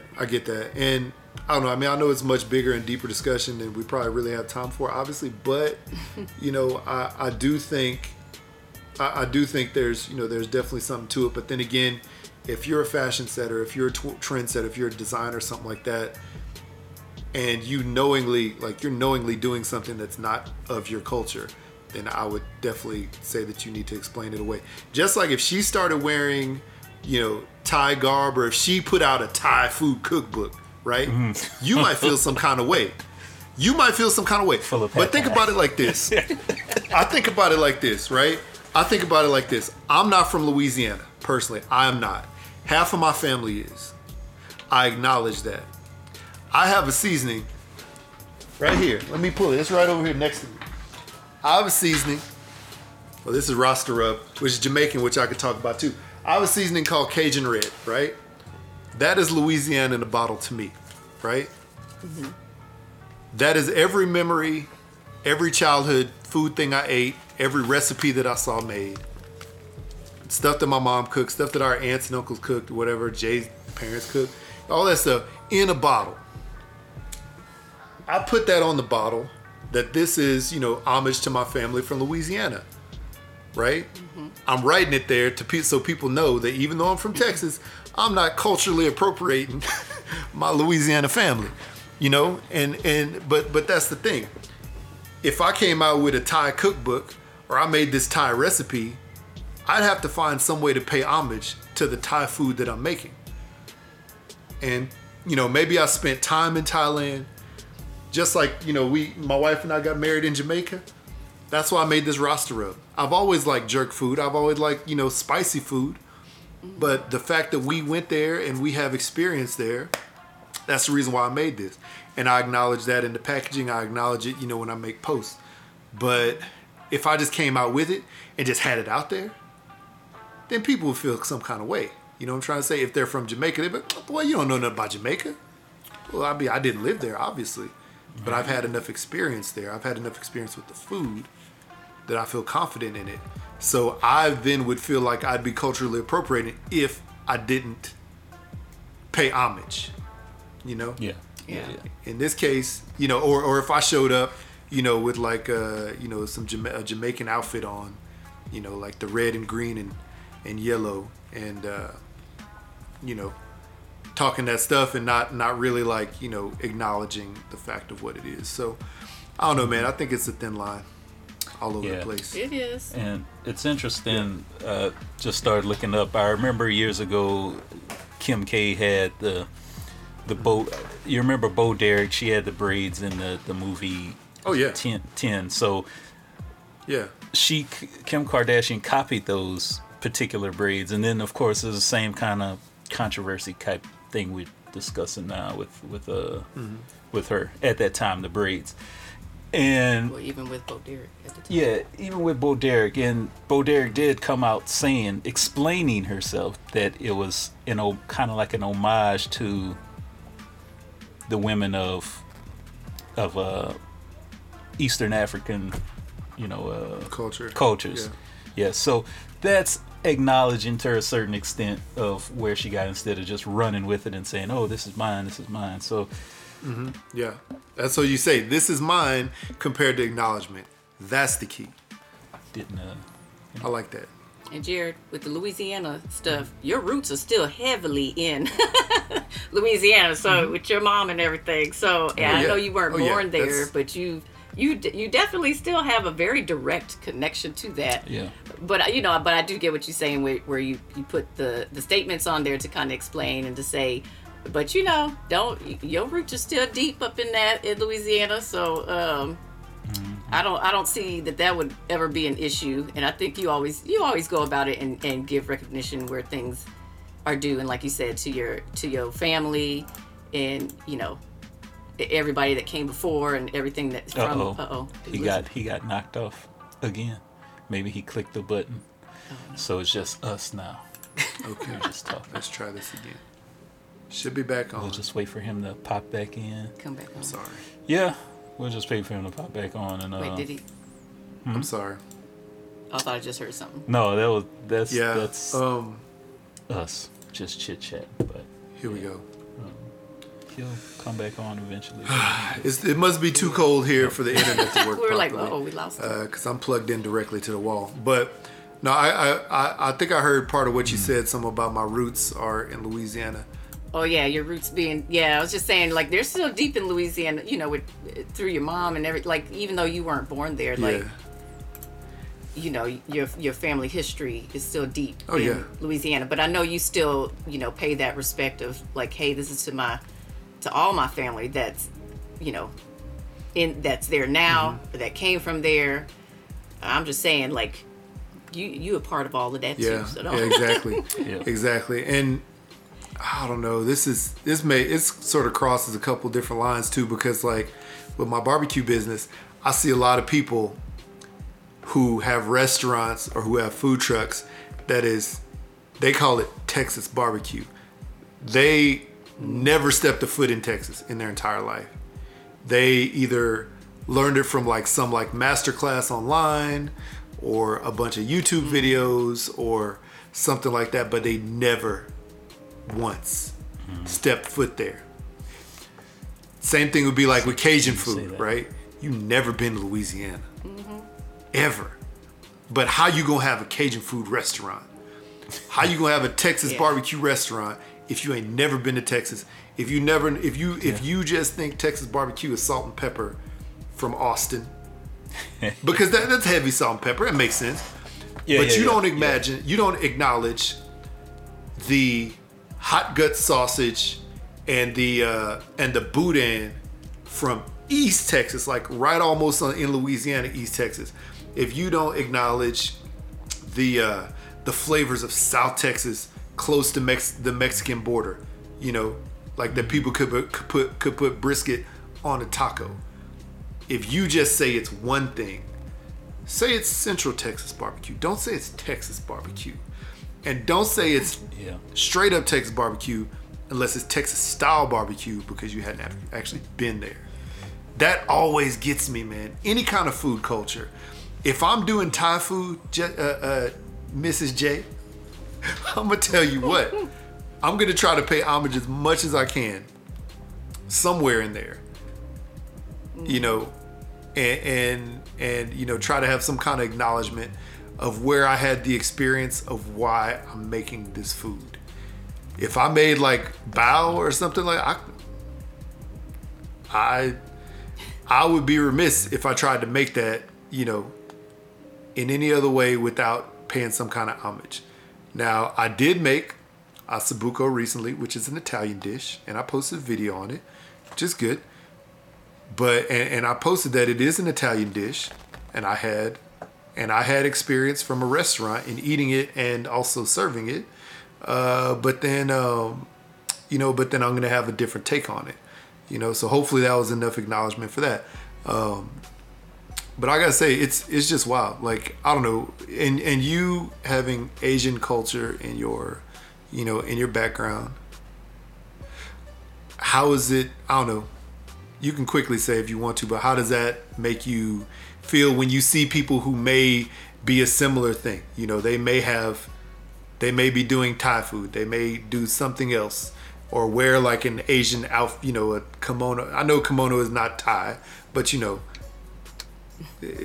something like that that doesn't seem like what they are. Like Jerry Lewis, the old comedian. He always did like Asian person, you know, Chinese man, something like that. So. Sadly, yeah. Yeah, I think if they're going to like garments and stuff, that always seems a bit extreme. If that, unless you like grew up there and you were a part of that specific culture, which we won't know until we actually have conversations with the individuals who are doing that, right? Because there could be people that grow up in those countries, and we just don't know that. They just don't look like a native from there, right? But they may have been born there and grew up there. They might speak the language, and they are immersed in that culture and become a part of that culture, right? So that's the hard part. You go by your initial first look at things, right? And that's with everything, right? It's a quick judge, And so I think, and everybody's going to do that. Like, wait, why are they dressed like that? Why are they wearing that? And if it, like, coming to Thai food and stuff, like, if I go and I'm like, wait, who made this? Like, we've been to some places, I'm like, why they got jalapenos up in these dishes? Yeah. This is Thai food. We don't put jalapenos. Why they got, like, that's not the pepper you use. Like, but I still, you know, I give it a shot, and it's like, okay, I mean, it tastes good, but, you know, wish it was a bit more authentic. Yeah. I wish it was, like, you know, but maybe they do it for different reasons. I know why some places might do that, and it's to adjust. And it could be Thai people back there cooking. Sometimes there's other people who aren't Thai back there cooking, you know, that make dishes. Yeah. Like even at my mom's restaurant, I mean, we had Vietnamese cooks as well, but they would make, you know, all the different types of variety of dishes, of course, that they learned with her and through her. And one of the other chefs who was Laos. So, you know, I think sometimes they do make adjustments to where they're at. Yeah. So those who don't have as spicy of a, you know, they can't take too much spicy food. Instead of using Thai peppers, they might use a jalapeno or something. Hopefully like in Louisiana they use some Thai peppers though, because y'all can handle it. Oh yeah. Oh yeah. My mom, she always had Thai peppers. Yeah. Trying to think if there are other Thai places. Yeah, I think when I went in Lafayette, there was like maybe one other Thai place that was there. They used Thai peppers there. That's too good. It was here in Texas where they used jalapenos. Jalapeno. It's but also maybe access to those too, like try. Knowing and having access to them may be a thing. But yeah, Texas is a spicy place. Markets here. If y'all tried to bring that to Utah, they would be like, it's too spicy for me. So sometimes you have to adjust for where you're at and what spice level, or you know, help the people adjust their palates to build up their palates. Then if they need to, sometimes they need to. Yes. Yeah, food is always a tricky thing everywhere, but I don't know. Somebody put out. There's plenty of chefs and you know people who put out all kinds of cookbooks and all kinds of things that will have recipes that come from their experiences and most of the time you do see that they acknowledge like, hey, I spent you know this time in Thailand and I worked with this chef and I wanted to make this dish or whatever, and they, you know, of course everybody looks at that because of popularity if that chef is super popular and they're like, oh, this is great, this is amazing. I'm like, that's good for you, you know, you like doing that, but if y'all, you know, the other part of me is like, if y'all want some real authentic stuff, you better go get you a Thai cookbook. Yeah. So how do you really feel about Pad Thai? Why you ask? Don't ask my sister that. Does she not like Pad Thai? It's fake Thai. It's not real. I mean, it's still, you know, so I guess it has its history. She could tell you a little bit more about its history with it, and when it was made is more for, you know, I guess, kind of. A dish that would ultimately be more touristy type of thing. People to come, they can handle something like that. It's not like super super traditional kind of thing, but it got popular, right? Yeah. Got super popular. It's not very spicy, or you can add the spice to it that you want. Like I like noodle dishes. I'll do one of the other like Thai noodle dishes instead. But I've had Pad Thai as well. But you know, if you talking about like if you ask me what like Thai dish do you want? It's not gonna be Pad Thai. It's gonna be some massaman or something like that. I do some curry sometimes, but like I want some thumb. I want, get me some whatever, like sticky rice. Yeah. If I'm doing noodles, pad see ew. I like pad see ew a lot. I like those. It's a different type of noodle, but or I'll do lap or something like I like other, and there's a lot of other dishes that my mom makes too, and I don't always know how to make them or whatever. The name of the dishes. Okay. I have to describe it to people. Yeah, I know what you mean. If I want to order it or something, I have to describe or I'll look at what they have on the menu. There's other things that they don't always serve. There's a lot of Thai dishes that you won't really necessarily find in restaurants unless you talk to the owners or talk to the chefs or the cooks that know what it is. Mm-hmm. Especially if they're Thai, then they'll know what you're talking about. Yeah. Thai or Laos, they'll know. But you gotta talk to my sister about Pad Thai if that's okay. If you want to see how somebody feels about that. Yeah, we still need to get her on the show. We need to get her to come on. We have a good food conversation, and it's funny the way that you're talking about Pad Thai. It's like when I went to a Cajun restaurant here, and I'm like, it's nice. It's nice, but you saying it's nice, but you can see that there's a but in the back, or some barbecue restaurants here that some of my friends are like, oh, this place is the best thing you ever had in your life, and I'm like, it's all right. Yeah. So I get where you're coming from. It makes sense, and I think there's somebody, Anthony Bourdain is one of those guys who we already know, has traveled the world, has spent time, in countries, not just a day, not just a week, spent time in countries. And so any kind of cookbook, any kind of content that he would come out with, when he was alive, you would have a lot more trust in something like that rather than, somebody who, spent a weekend somewhere, and you will probably never see me put out a Taiwanese seasoning, even though there's people who ask me to put out some different Asian spices, all kinds of different gochujang and all kinds of other stuff. Say what? Yeah, and there's people who ask me about to do that stuff all the time, Korean spices, things like that, and while I would love to, and while I do love those foods, I do not think that I'd be able to do it justice without having experience there, or without having family that, that I can draw experience from eating a lot of their food. And, obviously I wouldn't be able to do it. I wouldn't be able to do it justice. So I wouldn't do it. I think I try to stay in my lane as much as possible.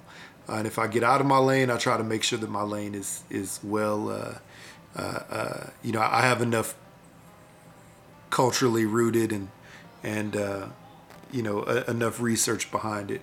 But yeah, I get it. And, this is obviously way off the topic of culturally appropriating somebody's hairstyle.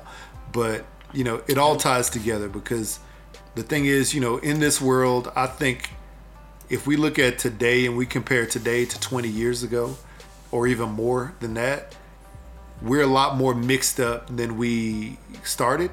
We're a lot more mixed up now than we were as far as cultures, as far as understanding other people, or at least the ability to understand other people, because there's Google. When we were in college, we didn't have Google out there as much to go and search for things and learn, We had Yahoo and Ask Jeeves and AOL, which were pretty unreliable compared to Google now. So, and we have, these Facebooks and Instagrams that will take us around the world in an instant. So, right.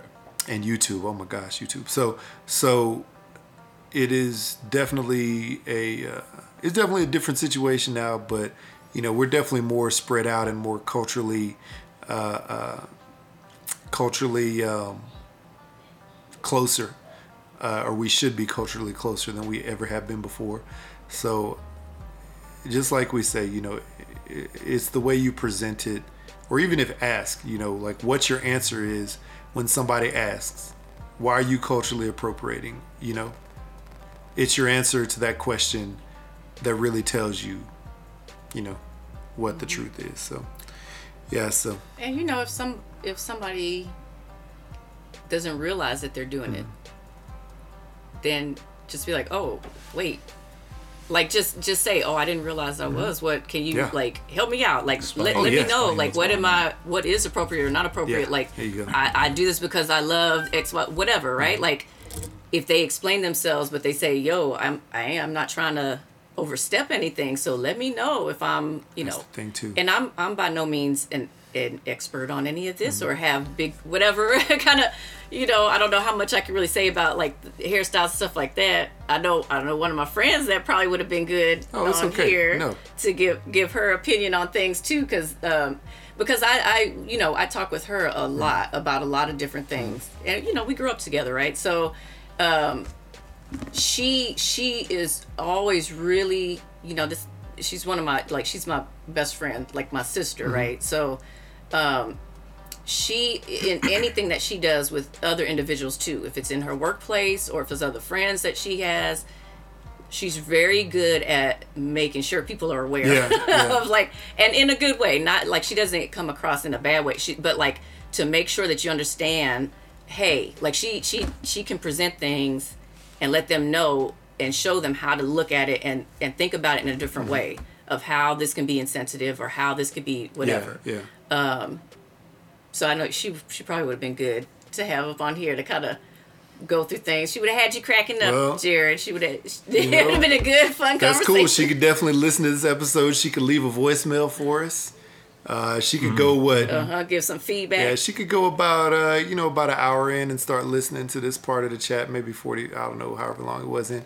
Start listening to this part of the chat. But yeah, actually, she'd go an hour in and listen to us talk about people driving in the car with their dog in their lap.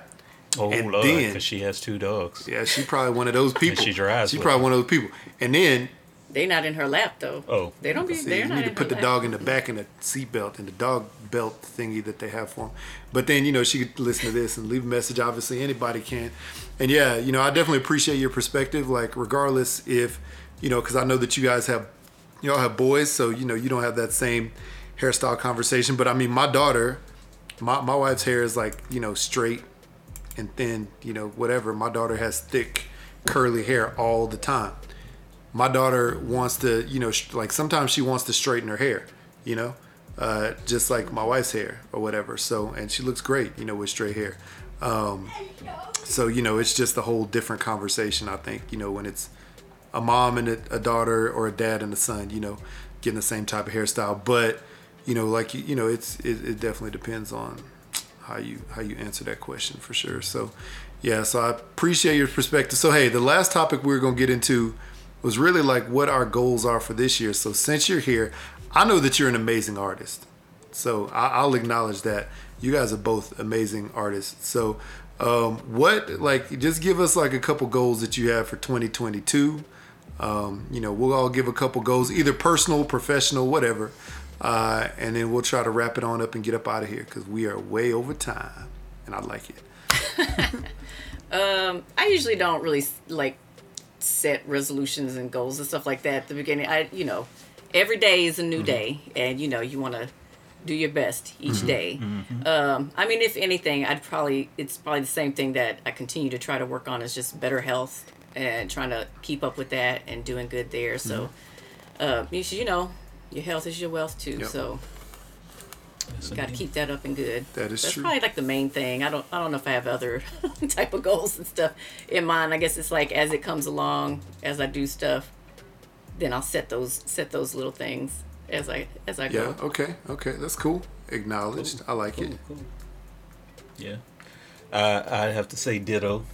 My health, get better health because I know the past couple months have been disastrous for me. I mean, hey, it's the holiday season. What I feel is disastrous. Yeah. True. Holiday season, you eat more, that thing. So yeah, health and just do more work, man. I need to get back to doing my art more. Yeah. That makes sense. So that's good. Those are the two main things. That's good. Yeah, I feel you on that, man. I mean, the last couple months, I say like the last like 4 months for me, for the most part, I ate crazy because I was doing competitions because I was testing for a couple of classes and live demos. And then, of course, the holiday season, like, lumped in there. But mixed into there, I think the thing is, you know, you enjoy yourself. You just don't go too crazy overboard during the holidays. And then, you know, you got to know when to, like, semi-detox, if that makes any sense. I guess don't kill yourself overeating or don't kill yourself overeating bad for just like 2 or 3 weeks. Because if you compare that to the span of a year, that's, you know, that's definitely a much shorter time. But yeah, definitely the health situation, you know, just staying on top of that. And then, you know, last year, I think I set a goal of, I don't know, I set a goal of doing way better than I did the previous year, my business wise. And I did that. I'm so thankful for that. And at some point in time, which I think I told you at some point was, dude, we're not getting any younger, you know, like the time for, there's one thing that I saw this. I was in a place here called Shields. I think y'all have one in DFW area. It's a big, like, you know, it's a big, like a sporting goods store, all kinds of stuff. It's a cool store. I was in the kids section with my daughter. She was trying on some clothes. So I was just like hanging out, looking at like, you know, some other stuff that was there while I was waiting for her. And there was a sign on the wall. I've seen this sign before. I should have took a picture of it. But the sign said, "You're never too old to be who you're supposed to be or do what you always wanted to do." And I think about that. I look at that. I'm like, you know, there's people, there's like Morgan Freeman who like, it's like, became a famous actor when he was old, right? After he got old, right? There's people like that, you know, and if there's something that you want to do that's been on your heart that you want to do, I thought about this past year, I need to make it happen. I need to get into more stores. I need to like come out with better merchandise. I need to like scale up my business to where I believe it should be and start comparing myself to the other very successful people in this industry, because that's where in my heart I believe that's where people that my fans believe that I'm supposed to be. So why not just try to make it a reality? And in a lot of cases, it's reality. So I think for a lot of things, you know, if you sit down and wait for them to happen, they ain't gonna happen, or at least not happen soon enough, you know, happen in a good, whatever. I know God's time is the right time. So regardless of what you want, your best laid plans, he's gonna make it happen whenever it's supposed to. But I do believe that, you know, you can't sit around and wait for it forever. And you know, if there's something that you think you could do, even start a little bit, you know. Like I know you said that you're trying to sell some of your art, and I know in the past we talked about you opening a store. I mean, you may not need a brick and mortar right now, you know, but if there's some way for you to make an online presence to do that, you know, and it seems feasible, because owning a small business, the most work you do honestly is in just like promoting and posting, shipping things. That doesn't take much time at all, especially because post office comes to your house and picks up stuff now. You know, just promoting and posting photos, like that's pretty much it. And that's, you know, making a website, that's initial. After that, after you get going, it's cake. So, you know, if there's, I plan on continuing to scale up my business. I plan on, you know, doing more classes. I plan on finally filming this web series this year about Black history and barbecue, and, you know, really taking it to a new level. Cause, you know, that's, I mean, I'm not getting any younger. I might as well, you know, start and try to grind on it, and, you know, if it works out, it works out. If not, at least I tried. I think that's my mindset. Yeah. That's true. So yeah, that's and you know, and obviously, you know, keeping my kids and family involved, and you know, spending more time with them as time permits. Obviously, thankfully, being able to work from home, that allows me a little more of that than I would have had before. So yeah, but very true. That's all I got, man. And thank you, Miss J, for joining the show. Definitely appreciate your perspective and appreciate you. Thank you, honey. I miss being able to see y'all as often. I know. You know, but Yeah, the boys ask about it sometimes. Yeah, they can. It is. It's good when having y'all around. Yeah, if y'all, I know y'all have FaceTime if you have an iPhone, so you know you can video chat them whenever. I'll give you my son's phone number. You can call him whenever. I'd much rather him talking to y'all and y'all's kids than him talking to his random crazy friends up here. So. Yeah, but yeah, your son's voice is intimidating now because it's like hello, as to what I remember. But it's like what do you call it? It's like sort of like breaking up a little bit. So you know, it's like hello. It's gonna be 14 in less than a month. Oh man, 14 this month. Yeah, the end of this month, man. Gosh, that's crazy. Mm. Can you? I mean, like it's wild, man. Kids shot up quick. So yeah, but yeah, man, I was looking at them pictures. I'm like, dang, he got muscles too. Yeah, yeah. I don't know, man. Yeah, he's, you know, he doesn't like to eat like us. Oh, trust. You know? We know that we have one that is so picky. It's it's not good, man. It's a little. Well, it's him. Yeah. It's see. He just gotta figure it out. He gonna figure it out. And this is the thing, like my son does like to eat. He likes to eat all kinds of foods, right? He just doesn't eat a lot. Like he won't like throw down. My daughter, who was the more picky one, right? She has actually changed her palate. She eats hot sauce on her ramen. Like she'll drench it in hot sauce. And then if it's too hot, she'll put a little lemon juice in there to like try to cut it a little bit. But she don't care. Yeah. You know, she has changed a lot compared to only eating mac and cheese and noodles. Like, she has changed a lot. And I'm thankful for that. Good. So they'll come around. Well, they both have something in common. Yeah. Your 11-year-old and mine. Yeah. They love hot sauce on carbs stuff. I'm telling you, man. Mm-hmm. Noodles, and mine loves it to douse on rice. Ooh, that sounds good. Yeah. That sounds good. Yep. Or he'll put it on the side too. He'll put it on his plate and then dip his chicken nuggets in it or whatever. Rice and chicken nuggets and French fries is his main three food groups. Hey, you know what? Rice, chicken nuggets, French fries. We all survived on much worse food than we have now. Right? Oh my God. So that's very true. They'll make it, and eventually one day they'll eat a lot more than they are right now, and it'll take away all my frustration, because I'm telling you how often I get frustrated. But hey, it is what it is.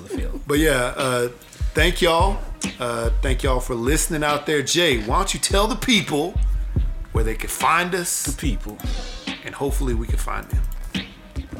All right, people. Twitter, Instagram, hashtag Blackout Pod. Find us on your favorite podcast streaming service.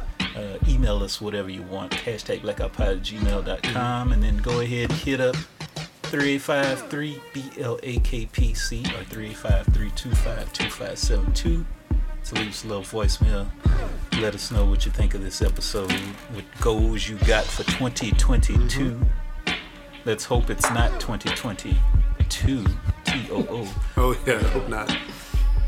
Yeah. And definitely hit up hooksrub.com. Get yourself some merch. Get yourself some seasoning. Get yourself a brisket duty cup that you could sip coffee out of. Or that pork booty. That pork booty cup we just came out with too. Yeah. Do any one of those. Sip some coffee out of. Use it as a basting cup. Use it as I don't know. Put some seasoning in there. Use it to sprinkle all over your brisket or your pork butt or whatever meat you got. And just go wild in the hook store. You can find anything you want. Maybe even some soul glow at the end of this year. Yeah, sauce is coming soon. There's some stuff. The sauce, the hook sauce coming, all that other good stuff. And there you have it. 205. Happy New Year, 2022. Yes, indeed. Thank you, honey, for being on the show. Thanks for having me. Yes, indeed. We'll have you back anytime. On that note, I'm blacking out. Peace.